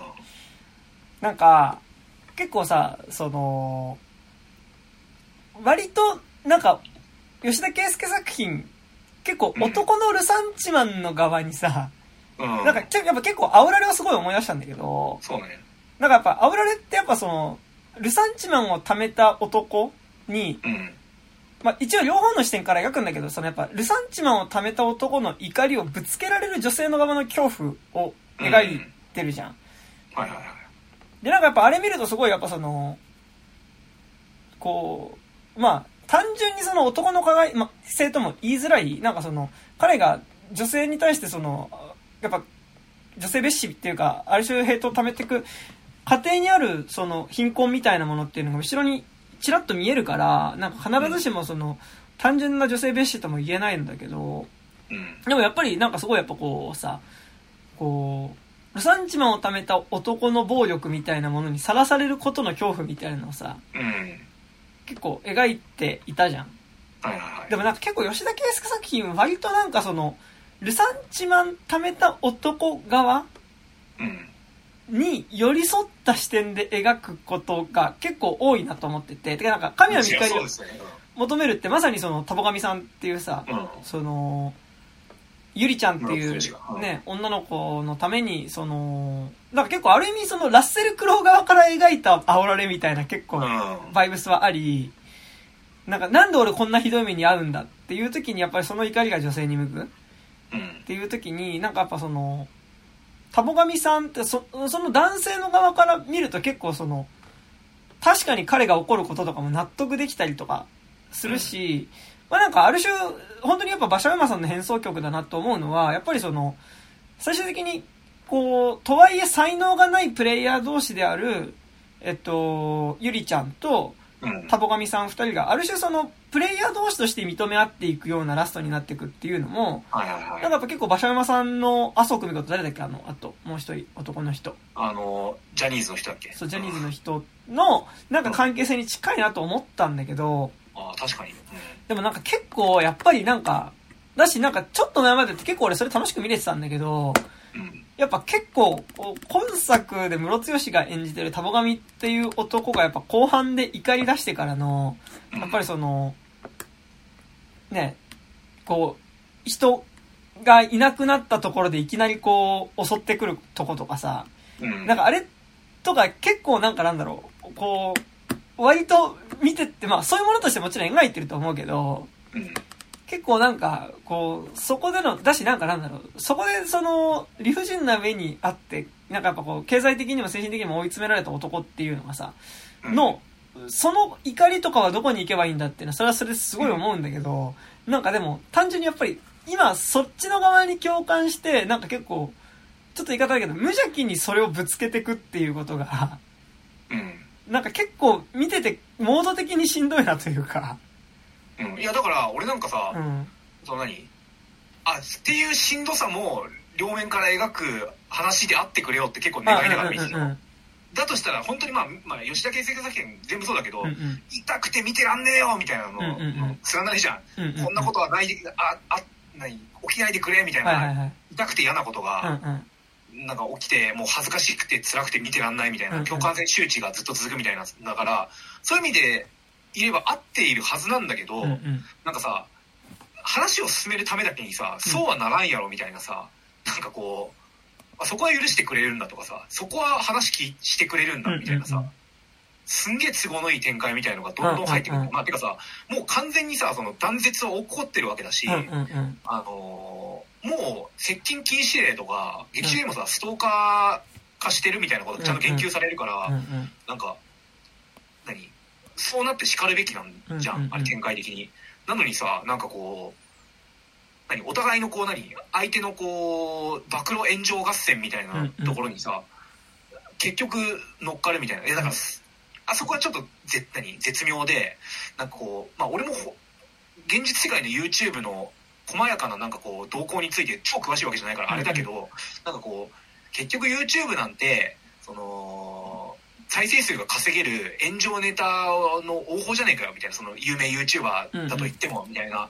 ところにかなり寄っかかりすぎてうんうんうん。ってるからある種それって真実ではあると思うんだけどなんかそのそれってさなんか観念的な真実だって現実の手触りの真実とはまた別だよなってちょっと思っちゃって、あれさ明らかにさ一つはさなんかちゃんと事務所に入ってる部じゃなかったけど。事務所的なさこうバックアップがあるその有名見栄えのいい有名うんうん YouTuber になった、えっとあのゆりちゃんと、はいはい。あのもうガチで身一つでやってる、んあの後ろ盾のない炎上系 YouTuber うんうん。まあ、かつてはその一緒に動画作ってたけど、うん炎上系 YouTuber であるゴッドティゴッゴッティことあのあいつです田上さんでありムロツヨシのなんかなんか同列のバトルにさあ、そう、うんうん見せようとしてくんじゃんいや同列じゃねえだろみたいな、うん。うんうん。あらゆる面でうんうん。そこの同列じゃなさをこそ描かないとやっぱ現代においてめちゃくちゃ不誠実だと思うし、うん。うん。あとなんかなんだやっぱでもそちょっと適切ったこと少しずれちゃうかもしれないけどうん。なんかやっぱ明らかにある種の加害だし、暴力が行われてるのが描かれてるんだけど、でも、やっぱり、なんかその、えっと、お互いに YouTuber 同士の戦いっていうところでは、なんかプレイヤー対プレイヤーの話としてまとまっていくから、なんか、そこは成立している気がするんだけど、でも画面に映ってるのが明らかになんかやっぱ、その、ストーカー殺人とかにさ、結構やっぱ、準ずるようなことが画面の中で起こっていて、で、でもそれをするタボガミさんに対して、その、ゆりちゃんが多分こう、YouTuber として対応していくのって、多分それはこの映画で描かれてるのが、こう、ストーカーだったりとか、なんか、うんストーカー殺人みたいなことうんではなくて、あくまでなんかその YouTube、YouTuber 同士のやりとりとして、うん。なんかその、だから動画でやられたら動画で返すっていうことで進むからなんかやっぱプレイヤー同士でして描かれるし、やっぱなんかそれが最終的にその、なんだろう、動画で返すっていうルールからは、二人とも最後まで外れないからこそ、なんかこう、二人の中でのある種のなんかちょっとこう共有できるものができていくって話だと思うんだけど、でも、なんかやっぱ、それって、本当にさっきも言ったけど、場所、場所山さんとかと結構やってることって一緒な気はするんだけど、でも行われてることが明らかにちょっともう、その、二人の中ではそういうルールのもとで納得してるっていうものとして見るには、なんかあまりにもちょっと、こう、現実のこととかも思い出したりするような、いやそうそうそう。加害性ではあるし、あとなんか、これを成立させるためには、なんかやっぱその、ゆりちゃんっていうキャラクターの、ある種ちょっとフィクショナルな強さというか、うん。なんかこう、ゆりちゃんがやり返す人物じゃなかったら、なんか、うん。なんだろう、ゆりちゃんがここまで、こう、クソ野郎として描かれてるから、うん成立してる話だけど、でもなんかなんだろう、タボガミさんがしてくる1に対してゆりちゃんが1で返すための、なんかやっぱ、力って結構違うよなっていうか。うん。だからさ本当に誠実にそれ描くならさなんかもう、いっそさなんかあのサイン会とかでさなんかめちゃくちゃなんか刃物出すとかさ現実にはそんぐらいの事件までうん。なんか想起させるようなことまで描かないとなんか成り立たない話だと思うんだよね、うん。なんかこれってそういうさなんかこうある種こう YouTuber っていう純フィクション的な部分での、ただのパワーゲームの話パワーゲームとまあ過去のいろいろあったねっていうなんか。爽やかな因縁の話にさ絵的には確かに狂気の側に言ってる芸で終わるんだけど、最後ね、うん。なんか吉田圭佑さんいや俺ヒメアノールのラストとか大好きだけど、うん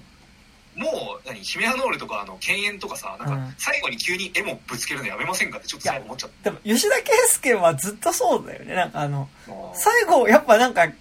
すごい、なんかでも、そこはそうしたいんだとは思うんだけど、うん。なんか、ものすごいブラックなことを描きながら、なんか最後急になんか、エモになんか、こうなんだろう、あの、露骨すぎるほどにエモに持ってくっていうのは、結構なんか毎回やってて、うん。なんかヒメアノールとかは若干俺それちょっとイカ効果っぽい感じしたかなっていう感じはせんではないんだけど、なんか結構作品とかによってはなんかこう、なんか無理くりやっぱいい話にしてる感じがやっぱすごいちょっとしんどいなっていうのはあり、いや俺犬猿とか見た時にさなんかさ、うん。俺兄弟に対する思い出がマジでないから、はいはいはい。なんかいや別にそれ見せられても俺兄弟と絶縁したいと思いますけどってなんかうん。は？ってなんか見たんだよね。まし、まあ、俺が見てた「永遠」っていう映画でも別に絶縁しておくねみたいな、うん。昔仲良かったとしてもってなんか思ってるから最後そんな急にさ良かった日々のさ思い出映像みたいなののいいとこだけを切ったもん見せられたところで納得しませんかねってなんかすぐ思っちゃったんだけど、まあ。この時もそれですよね。だし、まあなんかなんだろう。まあでもさ、その、良かった頃の映像を流すことによって、なんか、下にの、なんか、こう、最悪になった関係性みたいなものが良かったものに見えるっていうのは、まあ映画だからできることっていうのはあると思うし、なんか、なんか、俺結構吉田圭佑ってなんかこう、性格の悪い映画撮るなって思うけど、なんか、ラストシーンにそこは入れたいみたいなところでの人間性はすごいある。なんか人間性というかそこの道道徳性みたいなのは、まあ、それがいいとは思わないんだけど、でもなんかそれはある人なんだなってのはすごい思うんだけど、ねまあ、あとちょっと同時にね、神は見返り求める、やっぱちょっとずっとあと吉田圭介作品です。まあ、見てるけどちょっとしんどい部分。だってやっぱ最近特にやっぱしんどくなってきたのって、やっぱその、やっぱルッキズム笑いみたいなところ。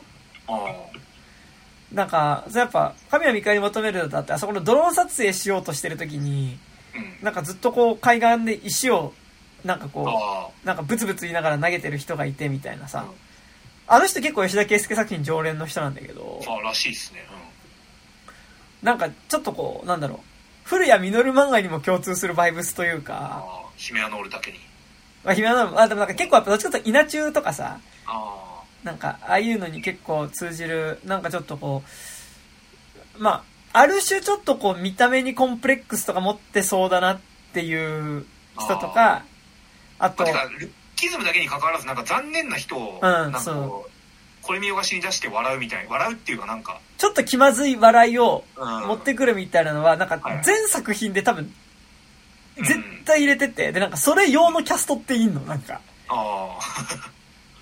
なんか結構それがなんか割とちょっとしんどいなって思うのと、でもなんかやっぱ今回のラストシーン見て、なんかやっぱ吉田圭介作品の中でなんか、ある種ちょっとこう、こう、コンプレックス持ってたりとか、なんかその、ちょっと狂っちゃった人、変な人みたいな、残念な人みたいなのが、ある種なんかもしかしたらその、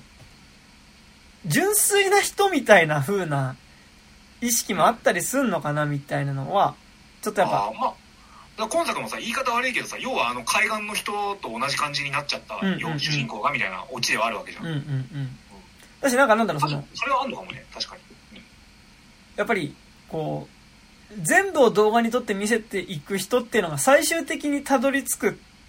ところとしてある種なんか純粋なさそのそれを撮る人っていうかさ。あ誰にも見せないけど撮ってるみたいな。なんかなんだろう。ちょっと違うしあえて言うけどなんか火花のさ、はい、ラストでさああのー、神谷さんがさ、うん、おっぱいつけおっぱいつけだもうあれってもうなんか、強靭になっちゃったじゃん。はいはい、でもなんかその、誰に見せるでもなく、やっぱその、観客がいなくても、俺は神に対してボケをしてるっていうさ、うん、観客がいなくても俺はボケ続けるっていうさ、うん、からなんかおっぱいつけちゃうっていうのが最後オチであるけどさ、なんか、結構なんか最後カメラがついてない、あのー、自撮り棒。をも太陽に向けて、なんか踊りながら歩いてる彼っていうのはなんかもう、観客がいなくても、なんか動画配信をしていく存在みたいな意味で、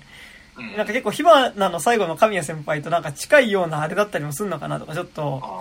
思ったりもしたけど、なんかでも、なんかだから、とはいえなんかでもやっぱ吉田圭介作品におけるやっぱちょっとこう、ある種障害者っぽい人も含めてのちょっと笑う感じっていうのは、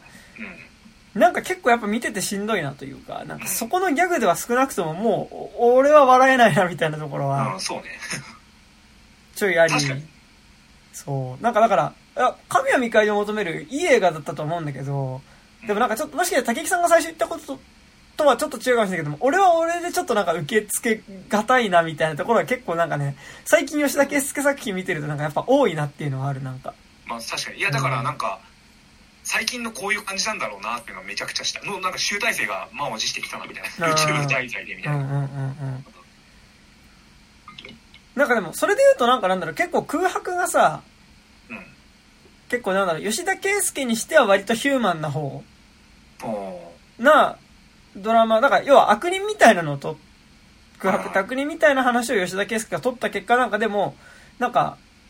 ヒューマンな方向に話持っていこうとするんだけど、やっぱ結構手癖のなんかやっぱその、ルッキズム笑いみたいなこととか、結構なんかその、ダーティー笑い、なんかブラックな笑いみたいなのが結構散りばめられてるから、なんかこう、ちょっと素直にそれ、そういうものとしてはちょっと見れないみたいな感じするし、なんか、そういうのが入ることによって、なんか、作品として出してるそのヒューマンなメッセージすら、なんか、かっこわらみたいな風に、そうは描いてないんだけど、ちょっとそう感じてしまう感じもしたなみたいなところがあったりするんだけど、したんだけど俺は。だからでも、神を見返りで求めるって、そういう意味では結構なんか、純吉田圭介作品っぽい、やっぱ嫌な題材でもあったしさ。そうね。そう。確かにね、なんか現役が来たみたいな感じが次あったもんな、吉田圭介の。だから結構吉、なんかなんだろう、で、ブルーもすごいいい映画だったけど、なんかでもそのやっぱ嫌な感じはちょっとし抑えめだったから、多分その、権限ぶりとかなのよ、多分なんかこの嫌な感じ全開の吉田圭介作品って。はいはい。なんかなんかでも久しぶりに、あ、吉田圭介作品見てるなって感じがすごいしたんだけど、うん。なんかでもそもそもやっぱり、なんかちょっとモードとして今、吉田圭介作品ちょっと俺はしんどいかもなみたいなのはちょっと思ったりました、なんか。うん。そうね。まあ、確かにな。なんか、今やる映画じゃねえだろ感はすごかったよ。うーん。まあ、細かいところだけどさ、あの、なんだっけ、どこのシーンだっけな。なんか、あの、室津田上さんが、うんあの、ゆりちゃんを追いかけて、うんトイレまで追っかけてきて、なんかトイレのあの、ゴミ箱をバーンって投げたらうん髪に、髪の毛になんか生理用品がついたまま、はいはい。なんかこう、退撤退せざるを得ないとかとかさ、うんうん。吉田圭介らしいやみたいな、なんか悪い意味でね、吉田圭介らしいねみたいな、なんかすげえ見てて、なんか、苦笑みたいな、なんか、うんすげえあった。そうなんですよね。そういうのが、なんか、ね、気の気の利いたっつったらあれだけど、うんうんなんか、ダーティーなギャグだと思ってんだろ、お前、みたいな感じが。うん。私なんか、俺やっぱ大学の頃とか結構ああいうの好きだ、大学っていうか、ちょっと前まで結構好きだったからね。なんか、好きだったっていうか、あ、なんか、あれはあれで、ああいうものとしては楽しんではいたから、うん、まあまあまあ。そう、なんかね、ちょっと、ああ、なんか、やっぱ感覚的に、ちょっと、少し今はちゃ、俺が、は、ちょっと、あ、これが全力で楽しいって感じでもねえんだな、みたいなことは、思いつつですね。しかもさうん。確かさ、俺ついさっき見たのに細かいとこ忘れてるけど、うん神が見返りを求めるさ、最後さ、なんか、ありがとうみたいなこと言わせ、ありがとうだっけ？なんか、言わせんじゃん。あの言わないっけ、ゆりちゃんに？うん。あれな、言わないっけ？なんつってっけ？なんかでも言ってたね。あ、大嫌いか。あ、大嫌い大嫌い。うん。あれさ、いや、わかんないけど、うん俺が曲解してるのかもしれないけど、うんあの大嫌いってさ、コミュニケーションは取ってるよっていう、ある意味さ、うんうん。大好きの裏返し的な意味での大嫌いじゃん。うんうんうん。曲解すればね。うんうん。あれ普通に、普通に考えたら、もう、あ、もうちょっと来ないでくださいだと思うの。うんうんうんなんか、あの、冷静に考えたら。うん。それをなんかさ、ひまあ、ヒロインにさ、大嫌いって言葉を最後言わせちゃう感じとかもさ、なんかこう、映画版劇場のさ、ごめんね、みたいなさ、うんなんかこう、言わせちゃうのとちょっと通じるようなさ、すごいな、随分男側にとってみたいな。なんかてか、まあ、てか普通の反応だったらやっぱりあそこでこう電話口で怒鳴ってきてさ、なんか今すぐ、はい、なんか来いみたいなことになった時点でさ、来ないし、いや結構あと普通に怖いと思う。なんか、うん。うん。あそこでなんか会いに行ってなんか動画撮って対抗するような度胸って、まあ YouTuber だからあるってことなのかわかんないけど、でもなんかそれってなかなか、それはむずくねっていうのはちょっと思ったりしましたな。そうなんだよね。うーん。ま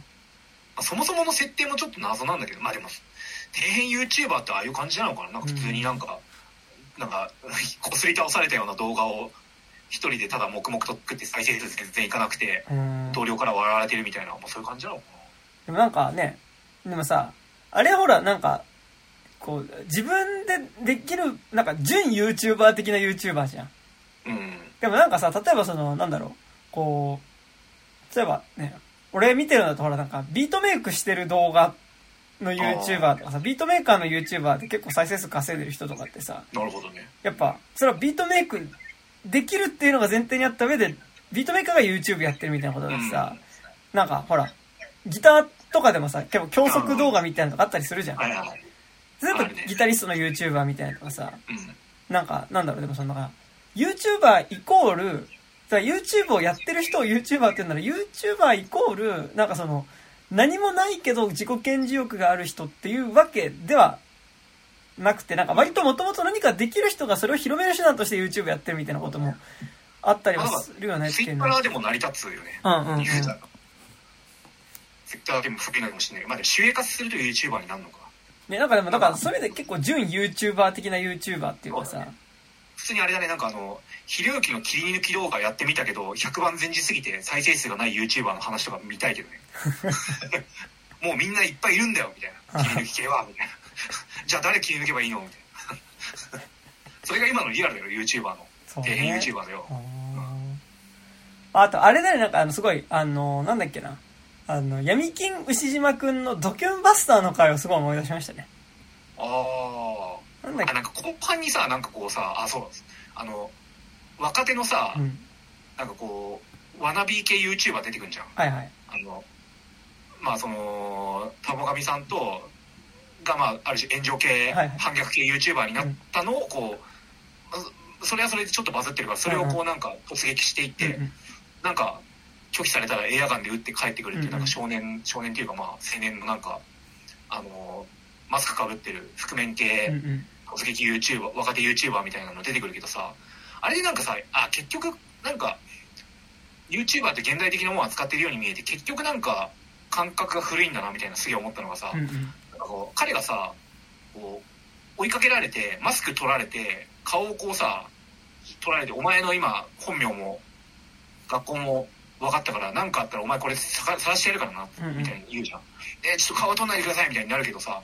今の YouTuber 炎上 YouTuber 感ってそうじゃないよね。なんかもう本名も顔も全部晒した状態で捨て身でやってくるやつらうんうん。のいぐさじゃん今現代の YouTuber の闇って、うんうん。なんかそれをさなんか一昔前のさなんかこう顔な何名前なきネット民みたいな感じで描いてるっていう描写が一個最後にラスト付近に入っただけで、うんうん。あってことはあんま今回信用に値しない YouTuber 描写だったんだなってなんかうんうんうん。すげえ分かった、うんうんうんそうね。あとなんか今ちょっと話してて思ったけど、うん。なんかちょっとししんどかったのが、なんかでも、なんかさっきちょっと一緒にちょっと喋ろうと思ったのは、竹井さんって結構なんか最近ちょっと話してるのが、やっぱその、最近っていうか前回の私たちは大人会でちょっとさ、さう、ん。なんか喋ったけど、なんかその、こう、振られたりとか拒絶された時にさ、なんか男、まあなんか異性愛者のね、男がやっぱそこ振られた時とかにさ、なんかそこの怒りとか悲しみみたいなのをさ、うんうん。やっぱこう、いかに、こう、なんだろう、ルッキズムにならないように発散するかみたいなことってさ、ルキズムっていうかみみそじにあ、そう、うん、あ、そう、ごめんなさい、みそじ、そう、みそじにならないように発散するかみたいなことってあるよね、みたいなさ、結構話したじゃん。だ全みそじに発散だからねからそれで言うと結構なんかなんだろう、こう結構さ、その、タボガミさんの、うん。その、怒りを、うん。なんか、ある意味ゆりちゃんがちょっと、受け止めてあげ、付き合っ、その発散に付き合ってあげてる感じがすごいするというか、うん。なんか、やっぱあそこまで普通付き合えないじゃん。うんあれってやっぱなんか、ゆりちゃんがそこでめちゃくちゃガツガツ言ってくれ、なんか、タボガミさんが殴ってきたのに対して同じ力で殴り返すからこそ、なんかこう、タボガミさんもあそこでさ、こう、お前最低だな、みたいなさ、お前もな、みたいな風になれるってとこだと思うんだけどさ、で、なんかやっぱ一応握手できるっていうところに行くと思うんだけど、まあでも、さらにその先行っても、なんかお互いに、こう、そこで YouTuber 辞めるってことではなく動画を撮り続ける。なんかやっぱそのうん、やけどしてゆりちゃんを撮ってもう一回それで、な、あの、ここれでやり直すんだっていう風に、あれ普通にさ最悪と上塗りだよね。なんかでもだか、だからもう、その、何もないから動画に自分をし続けることによって、しか、やっぱりなんかその、それを続けていくことしかできないっていうことだと思う。から、だかやっぱ諦めはつけられないってことなんだと思うけど、なんかラストシーンあたりのことって、なんか、だと思うんだけど、でもなんかあそこでなんかその、タボガミさんが、の気持ちが、蹴りをつけるのになんかすごい、ゆりちゃんがすごい付き合ってる感、付き合ってあげられるのはフィクションだからだなっていう感じがすごいするし、なんか、一応二人が対等なものとして描かれてる気はするけど、なんかやっぱ後半やっぱそのタボタボガミさんのなんかそこの怒りとかヘイトみたいなものにうんなんかやっぱ結構こう、付き合ってあげてる感じってのはなんかすごい、なんかなんとなくしたなっつうのはね。いやそうだしやっぱこれなんか普通に現実の問題に言えることだと思うけど、なんかどっちも悪かったよね論ってイコーリティだからなんかお互いのなんか反撃が過激にどんどんな相乗効果でなっていくっていうのはやっぱ良くないなと思って、うん。あれさゆりちゃんも確かにめちゃくちゃ悪いとこあると思う、うんタイプだだだと思うけどそれってなんかあの同じ訴状で語らないでうん。一個一個別々の最悪とさとして、うん、そう一緒に向かい合っていかないとダメだなっていうのをなんかうんうん。すげえわかるわかりやすく 描いてるなって思った、ある意味そうですな。別あれあれってなんかさ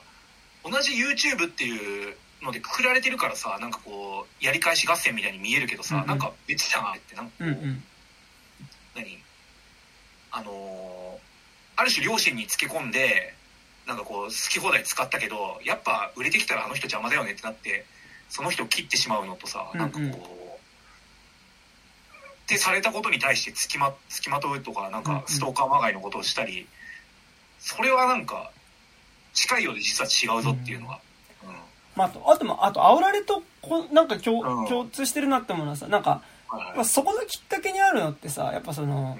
田上さんが、やっぱ、こう、今までしてきたことに対して、それまでは見返りとかそういうんじゃなかったけどさ、うん。やっぱそれを、見返りっていうか、まあ、その、誠意を、自分がしてきたことに対しての敬意を払ってくれっていう風になってさ、で、それが払われないことに対して怒りになってくののきっかけって、やっぱその、煽られと一緒になって、やっぱその、貧困っていうかさ、一気にその、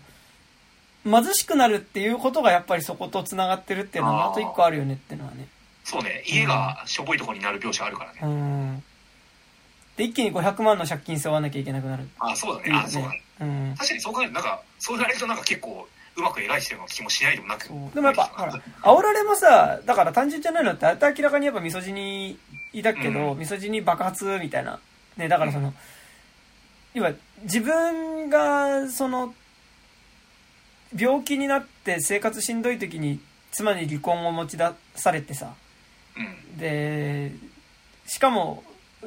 その妻の味方をする弁護士っていうのがいて、なんか、さもなんか、妻イコール女性全体を中心にした社会から自分はなんか、こう、排除されているような気持ちになった男っていうのがさ、ほぼ妻への怒りを重ねる形で偶然クラクションを鳴らしてきた女を襲ってくっていうさ、うんまあ、付きまとって嫌がらせをするっていう話だけどさ、なんか、結構ね、あの、でも根底に、そもそも彼がなんでそうなったかっていうと、やっぱおそらくものすごいブラックな環境で労働させられててさ、うん。で、そもそもね、やっぱ気持ちの余裕がないっていうさ、うん状況があったっていうことがやっぱ描かれるからさ、なんかやっぱそれによって単純に、これ、この男が悪いともちょっと言いづらいというかさ、なんかやっぱそれが描かれることによって、その、社会の問題、社会行動の話としてやっぱりそこって煽られて接点あったと思うんだけど、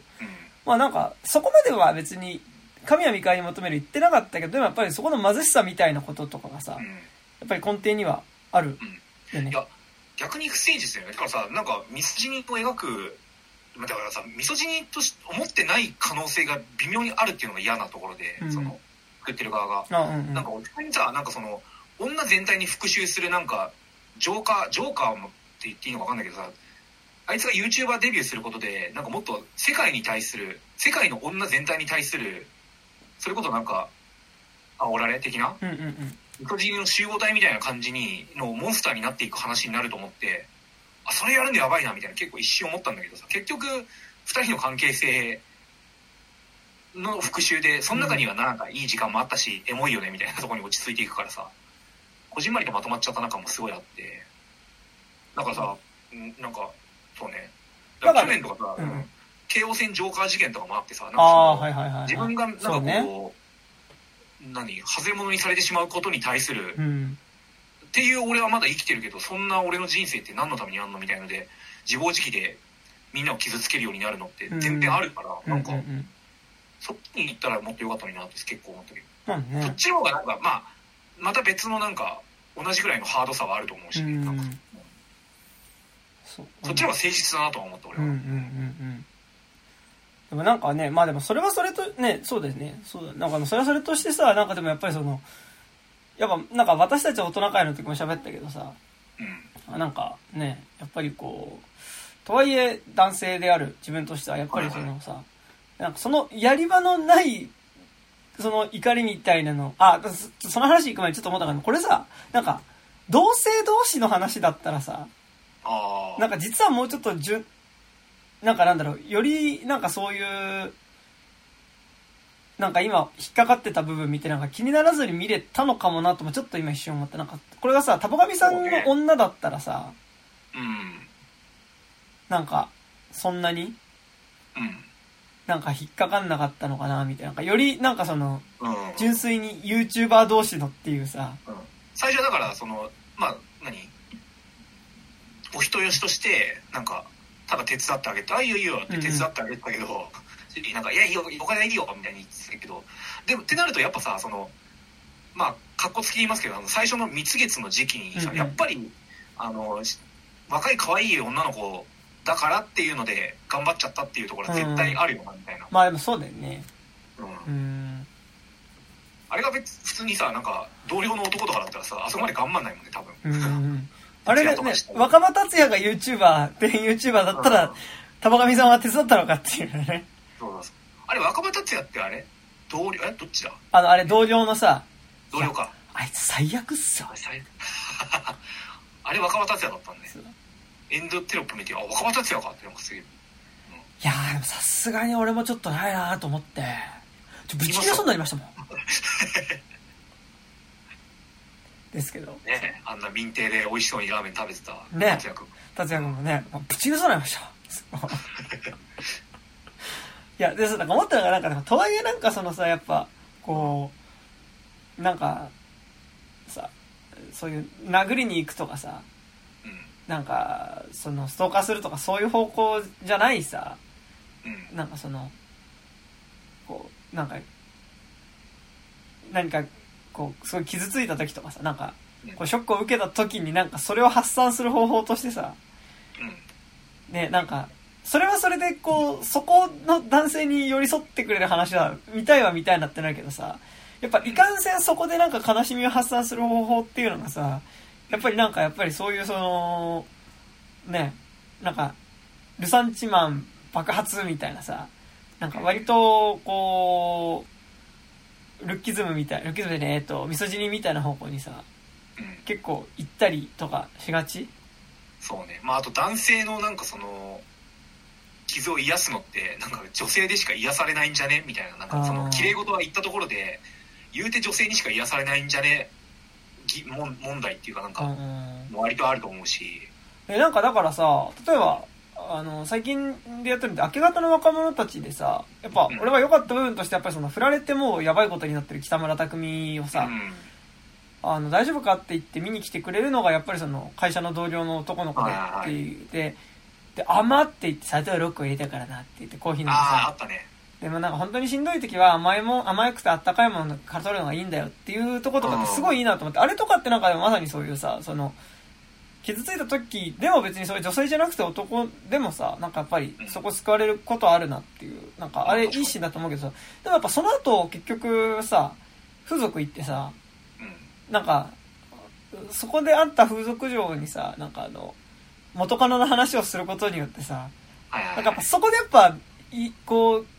悲しみを向ける先にやっぱ女性いないとどうにもならんみたいなのはさうん。なんかやっぱ結局そこ行くんだなってのはちょっと思ったりもしたところがあって。いやねそれだからまあ詳しくは前回を聞いてくださいって話だけど、俺は現状そうです。うん。悲しみの先になんか女性的な人に聞いてもらうなり慰めてもらうでしかなんか根本的にはなんかこう前へ進めないみたいのはある。うん。だからやっぱあの聖女たちのルラバイですよね。あのあーさあ眠りなさいってね やっぱ言われたいみたいなさ。うん。あれってでもさ突き詰めると最後は母親のところに帰るしかなくなるのかな？あ観念的なことで言う言うとさもう本当に全てのあらゆる女性からそれでも拒拒否拒絶とかさいやそこにはちょっと使い付き合いきれませんみたいになった最後ってやっぱ母親のところに帰るのかな、ねえでもだってエヴァンゲリオンとかそういう話だったじゃないですか。ああまあね。ね俺なんかさあのあれですよ。あのミハエル・ハネケのさえうん。あの隠された記憶でさ、はいはいはい。あの主人公のおっさんがさなんかあのもう完全に切羽詰まった時に実家に帰ってなんか布団の中で泣くシーンがめちゃくちゃ好きなの、もう完全にこの人もうどうしようもなくなっちゃったんだなというかすげえ手にように分かるから。なんか、うんうん。あながちなんか本当にそれの最後行き着く先ってなんかもう母親とか実家とかなんかあ根源的な母性なんじゃないかみたいなのがねー。あー末恐ろしくなりますけど、うん。ねえ。なんかでもやっぱりねそのどうしたもんなんかねこいのやね。そうううまく悲しむっていうのはすごいなんか大事なんか結構課題ですななんか。うん、うん。なんか。ね。だからやっぱそれは本当だからドライブ・マイ・カーとかもそうだけどさ。ねやっぱりうまく悲しめない件に関してはさ男うまく悲しめない件に関してはやっぱ結構ちょっとありますねなんかね。うん、そうね。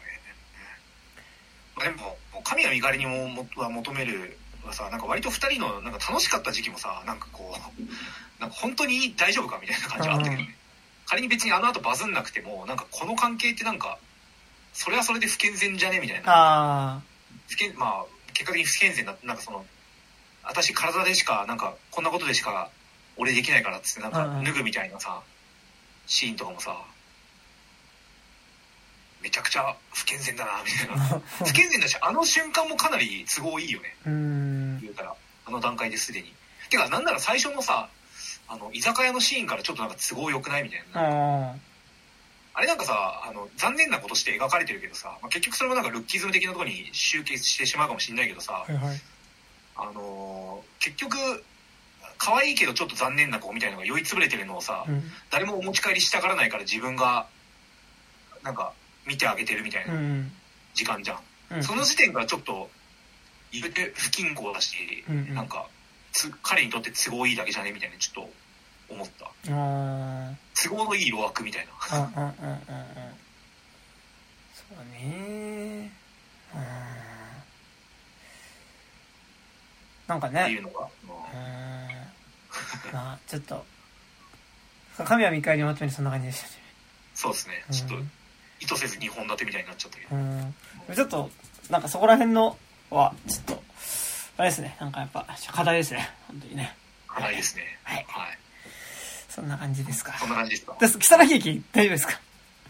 木更木駅うん大丈夫。いやただちょっとはい木更木駅に戻ると、なんかその、はい。戻る。はい。あのてか N 号と割とうんまあ数ヶ月前見たっていうのもあると思うけど、なんかあの論文書くために頑張りすぎじゃねみんなってすげえ思う。あ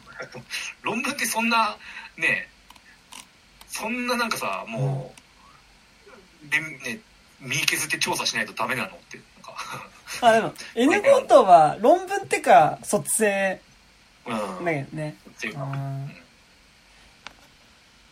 なんか。体張りすぎみんなって思うでもさお春菜ね木更木駅の主人公がさ行くけど木更木駅に。はい。あれをどういう論文にするつもりなんですかね？なんかさ、木更木駅は実在したみたいなさ、そうだよね。うん。確かに。うん。それはなんかトースポとかムーみたいなさ、うん。なんかそっちの方向のもので、なんか論文としては提出できないものなのではないかみたいなさ、そうだよね、うん。絶対受け取ってもらえないよね。そう、何ってなる。ね。それならさわかんないけどさなんかカメラ持ってってさ木更木駅で撮影したのをさ自主制作映画ですって出してわすげえよくできてるみたいな。あリアルみたいなさなんか それであの賞取るなんかピラ取るとかなんかそういう話が見たいけど。あだからなんかあの使えばいいんだみたい論文じゃなくてさ、なうん。なんか映像撮りたい人とかで行ってさ、あ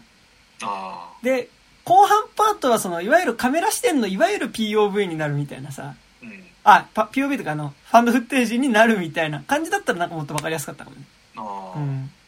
確かとか、なんとかに、うん思いますけどね。まあまあでも木更木駅割とその見てる時のテンションの上がり方はかなりあったあ、うんうんうん。なんかね言語化するとなんか文句ばっかみたいになった気するけど、うんうんなんかうん。なんか、はすごい良かったですよあとなんかなんだろう、あの、絶対そういう劇場ではかかんないんだろうけど、あの、4D とかあったら見たいよ俺。ああえでもさ数年前5年くらい前さ白石浩二の「ボクソールライドショー」っていうなんか25分くらいのあの、はいはい。学校の中でなんか本当にお化け屋敷ライドみたいになる短編は 4D でかかってたしあながちなったないんだよねなんか、木更木駅これ結構かなり 4D 向けな映画だった気するけどね。うん。まあとりあえずは楽しもうよっていうのが念頭にある映画だから、そうね。うん、この卑近さがまたいいよねっていうのは はあるねあとなんかどうでもいい話だったと、劇場で俺の前に座ってた人が、うんなんか、なんか最近さ、エナジードリンクさ、うんお前そのサイズで飲んだら死ぬんじゃねってサイズ売ってね。ゾーンとかゾーンなのかね。なんかね、なんか、あれ、あの人、えっと、x ジャパンの人、ヒデ。ヒデ。生きてる方。ヨシキ。ヨシキがパッケージに書いてあるさ、なんか、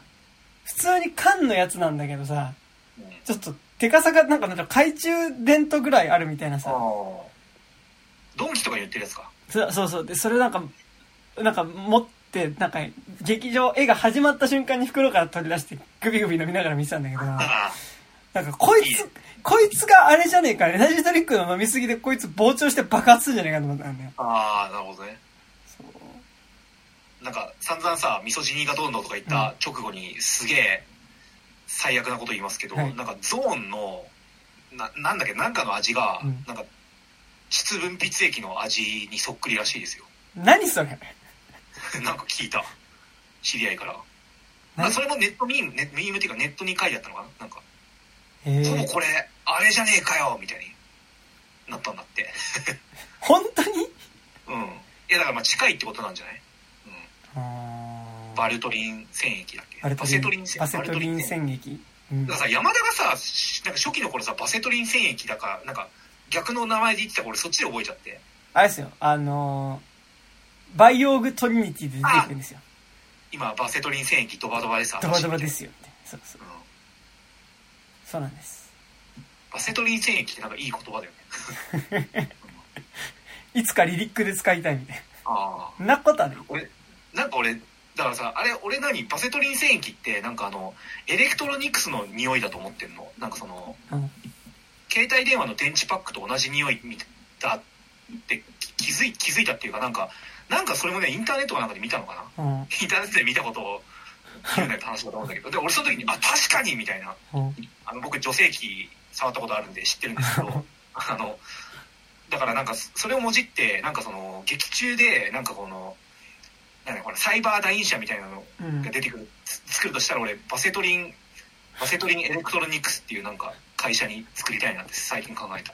滝木さんが作るディストピア SF の、うん、あの、巨大、だから私はあの、なんかあの、ウェイランド・ユタニとか、あとコングロマリットがあアンブレラ社とか、そういう並びのやつね。うん。そうそうそう。いいと思います。はい。好きにしてくださ。使うないよ。使うなよお前。あ使っていいよ。みんなで使っていこう。いや、バセトリンエレクトロニクス社を。俺、そのユニバース嫌だわ。いや、結構、そこの会社の名前って重要よ。割と。うん。なんか、そこセンス大事よね。うん俺だから結構中身で、俺はやっぱ東亜重工ですよ。その並びで一番かっこいいと思うのは。あれ東和重工ってなんだっけ？あの、二平勤の漫画で結構一貫して出てくる、そのうん、巨大、なんか、ディストピア企業みたいな。なるほど東亜重工。であと、ウェイランド・ユタニと、うんアンブレラと、あと、なんだっけ、えー、サイバーダインと、サイバーダインとうん。ロボコップのなんだっけあれ？ロボコップのなんだっけ？ちょっと12回しか見たことないんであれなんですけど ロボコッウェイランド・ユタニはね、エイリアンなんですよ。プエイリアンですよねそうそうそうそう。ウェイランド・ユタニっていいよね？いやいいよねで、あの頃ってさ、あだから日本企業が元気だったからさそうだよね、多分ね。中富ギルとかあんじゃんダイハードファンのユタニって多分そういうことだよね。うんえー、ロボコップ企業で検索したんだけど、あ、えっ、と、オムニ社ああオムニシャか。はいはいなんか、ちょっとあんま、あんまですね、なんか。うん。うん。サイバーダインっつうのもなんかこう、いかにもって感じだよね、なんかね。えいいじゃん。悪そうじゃない？だってなんかもうさ、サイバーダイン。現実にあるけどね本当に。エレクトロニクスあなんかロボット工業かなんかのあ会社、で。そうなんだ。うん。やばいね、それね。いややばいよね。うん。絶対スカイネット作るじゃんみたいな。いや、よく、どっち先だったんだろう？いや完全に多分本本家？もう本本家っていうかうん。ターミネーターが後から作ったんじゃない？サイバーダインはなんかこう未来の発展に向けたうんちゃらかんちゃらみたいな書いてあって。はいはい。あいやダメだろみたい あの、ユニバのターミネーターライド行くと、あの、乗る手前のところで、その結構サイバーダインの、あの、ディス、ディストピア、なんか、商品の CM とかいっぱい流れてていいんですよ。なうん。そう。まあまあまあ。あ、あセ、トリンエレクトロニクス社ははい。みんな使ってくださいね。はい。あとあの、ずあ最後一個だけどうでもいいのって言うと、なんか今作見て思ったけど、なんかまあ、日本の、あ、なんか、で、日本のっていうか、あらゆる、なんか、エンタメ作品において、なんか、一元描写が一番なんか、不気味でもあり、うん。なんかなんだその、ファンタジー具合と、なんかやっぱその一元描写ってなんかなんだろう、その、実際の現実の風景がなんかずれてるっていうことの怖さな気がすごいするから、俺、やっぱその意味でやっぱその、ガンツに勝るものは今のところないのではないかというふうに思いましたね、今回ね。あーえガンツって漫画版、漫画のガンツ、やっぱはいはいはい。さ、なん、何もないマンションのさ、うん。部屋に黒い玉が一個だけあってさ、ああそうねっていうのと、あそこのやっぱ文字の出方の殺してくだちみたいな感じとかさ、うん。起点を始めるみたいなさ、うん。なんかあのちょっと絶妙に、ちょっとこう、さ、あの、言葉が分かってない人が言葉を使ってる感じの、あれとかやっぱさ、すごいなんか、あ、うん、あガンツかもなとは思った。な。あとあとあの成人の感じとかもね、はいはいはい。なんか、割となんか今回のその、いきなり目玉が、体が膨張する時のあのビジュアルのバカさ加減みたいなのってさ、うん結構なんかやっぱガンツのさ、やっぱ田中星人みたいなこととかさ、はいはいはいやっぱちょっと違うけどなんかそういうのに近いようなバイブスも感じたなみたいなのは。そうね、うんまあでもさガンツってザ・イカ効果みたいなもんだとは思うけど、うんうんうん。でも如月だけは必ずしもイカ効果ではないのかな？ああ、なるほどなるほど。うんうん。いわゆるイカ効果とはちょっと違ううんうんうんだからやっぱ特に最初の方のなんかもうバトルが状態化してからは本当にバトル漫画になっちゃうけど、うん。なんかやっぱ大仏編？うん。あの仏像の聖人が出てくるぐらいまでのなんかやっぱガンツのやっぱあそこのちょっと異次元感というかはすごい良かったしなんかそれこそやっぱ類型的なヤンキーが出てくる感じとかもやっぱすごいガンツっぽいよね。あなんかね。ーなんかってことなんか近年やっぱ類型的なヤンキーってそんな出なくなったのかな？ああどうなんだろう？俺東京リベンジャーズとか読んでないからあれだけど。あれはそっか。類型的なヤンキーとかもあれヤンキーしか出てこないよね。そうか、うん。うん。だからそのなんか何かの空間に閉じ込められてっていう時にヤンキーがいるみたいなね。うあん。でもなんか、結構ツイッターとかで出てくるなんかあの、ウェブコミック構のさ、なんか、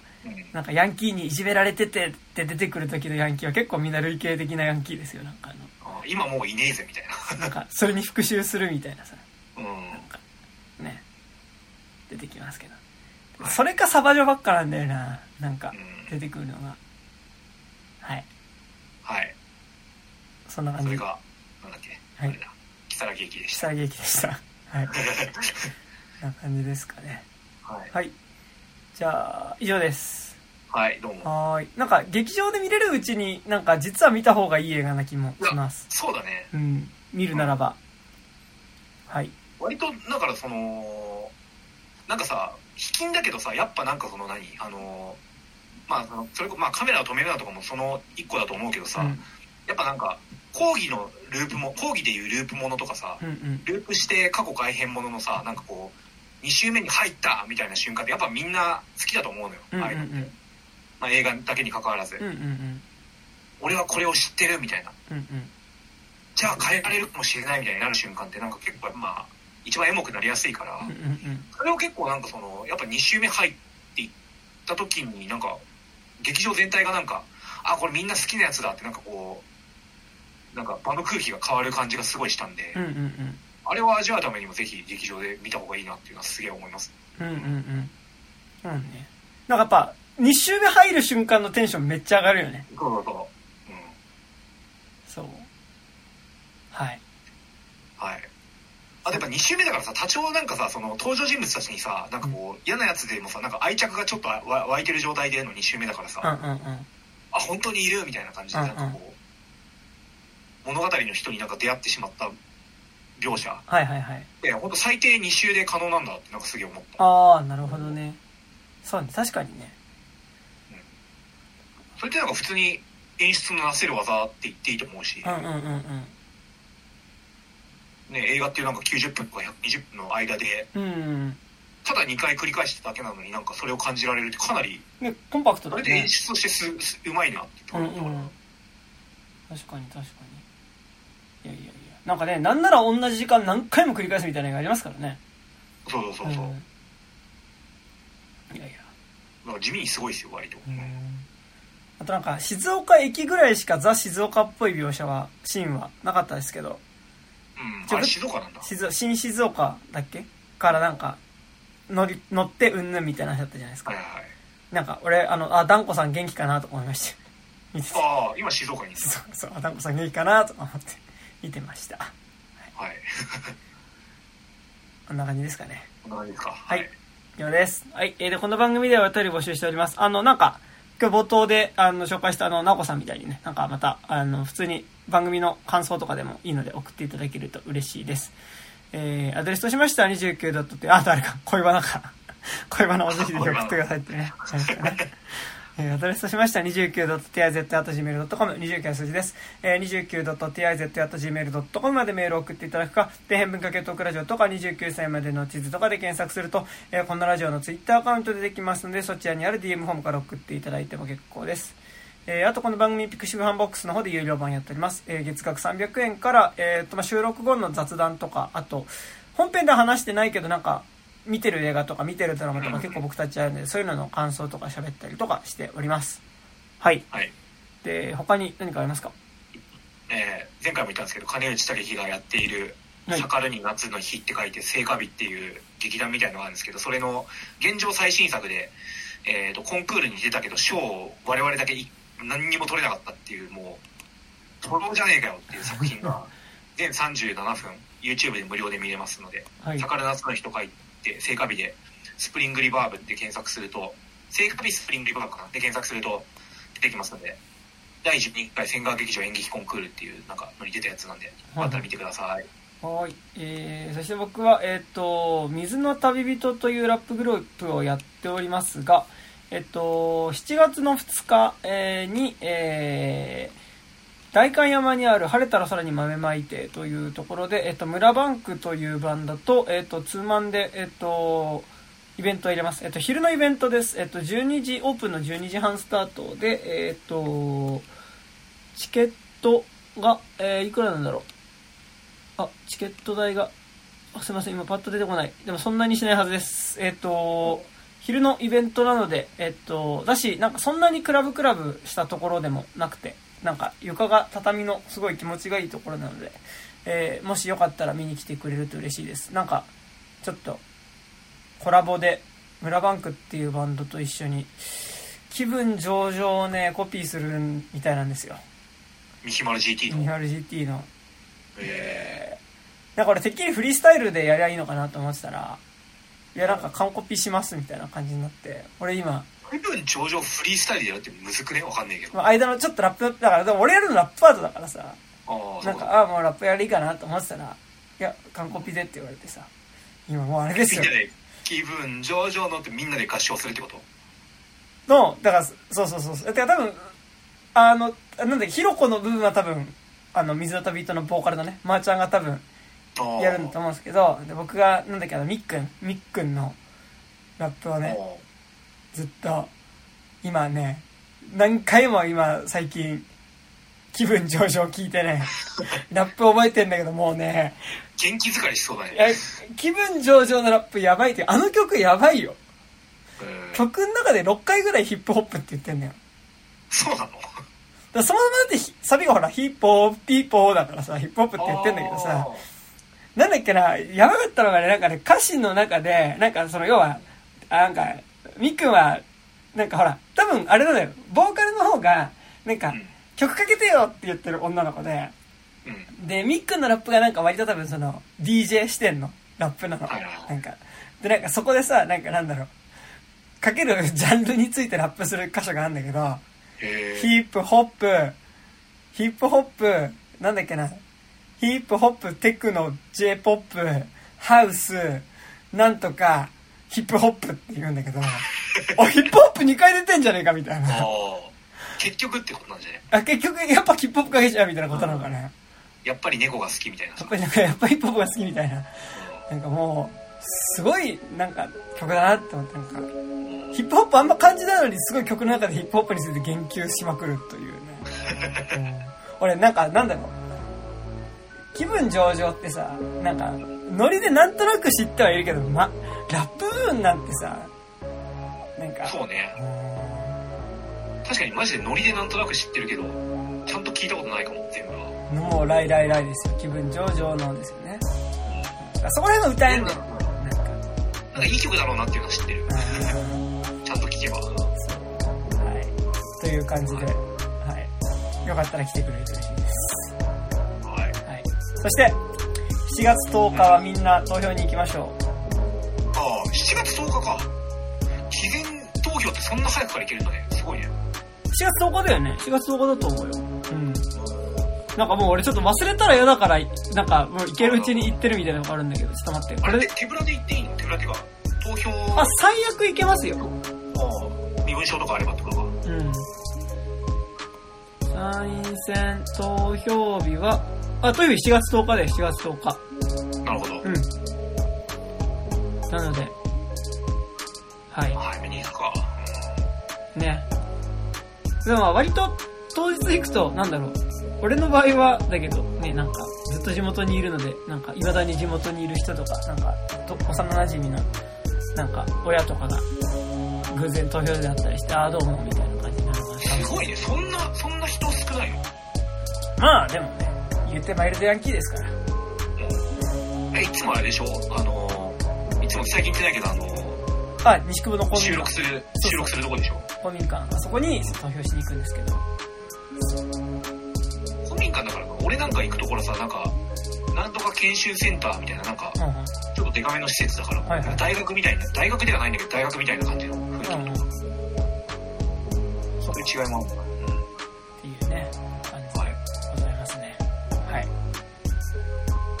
というわけで。はい、ありがとうございます。ありがとうございました。本日は私、山田と。山田と。あ、山田。はい、金内さみきでした。ありがとうございました。ありがとうございます。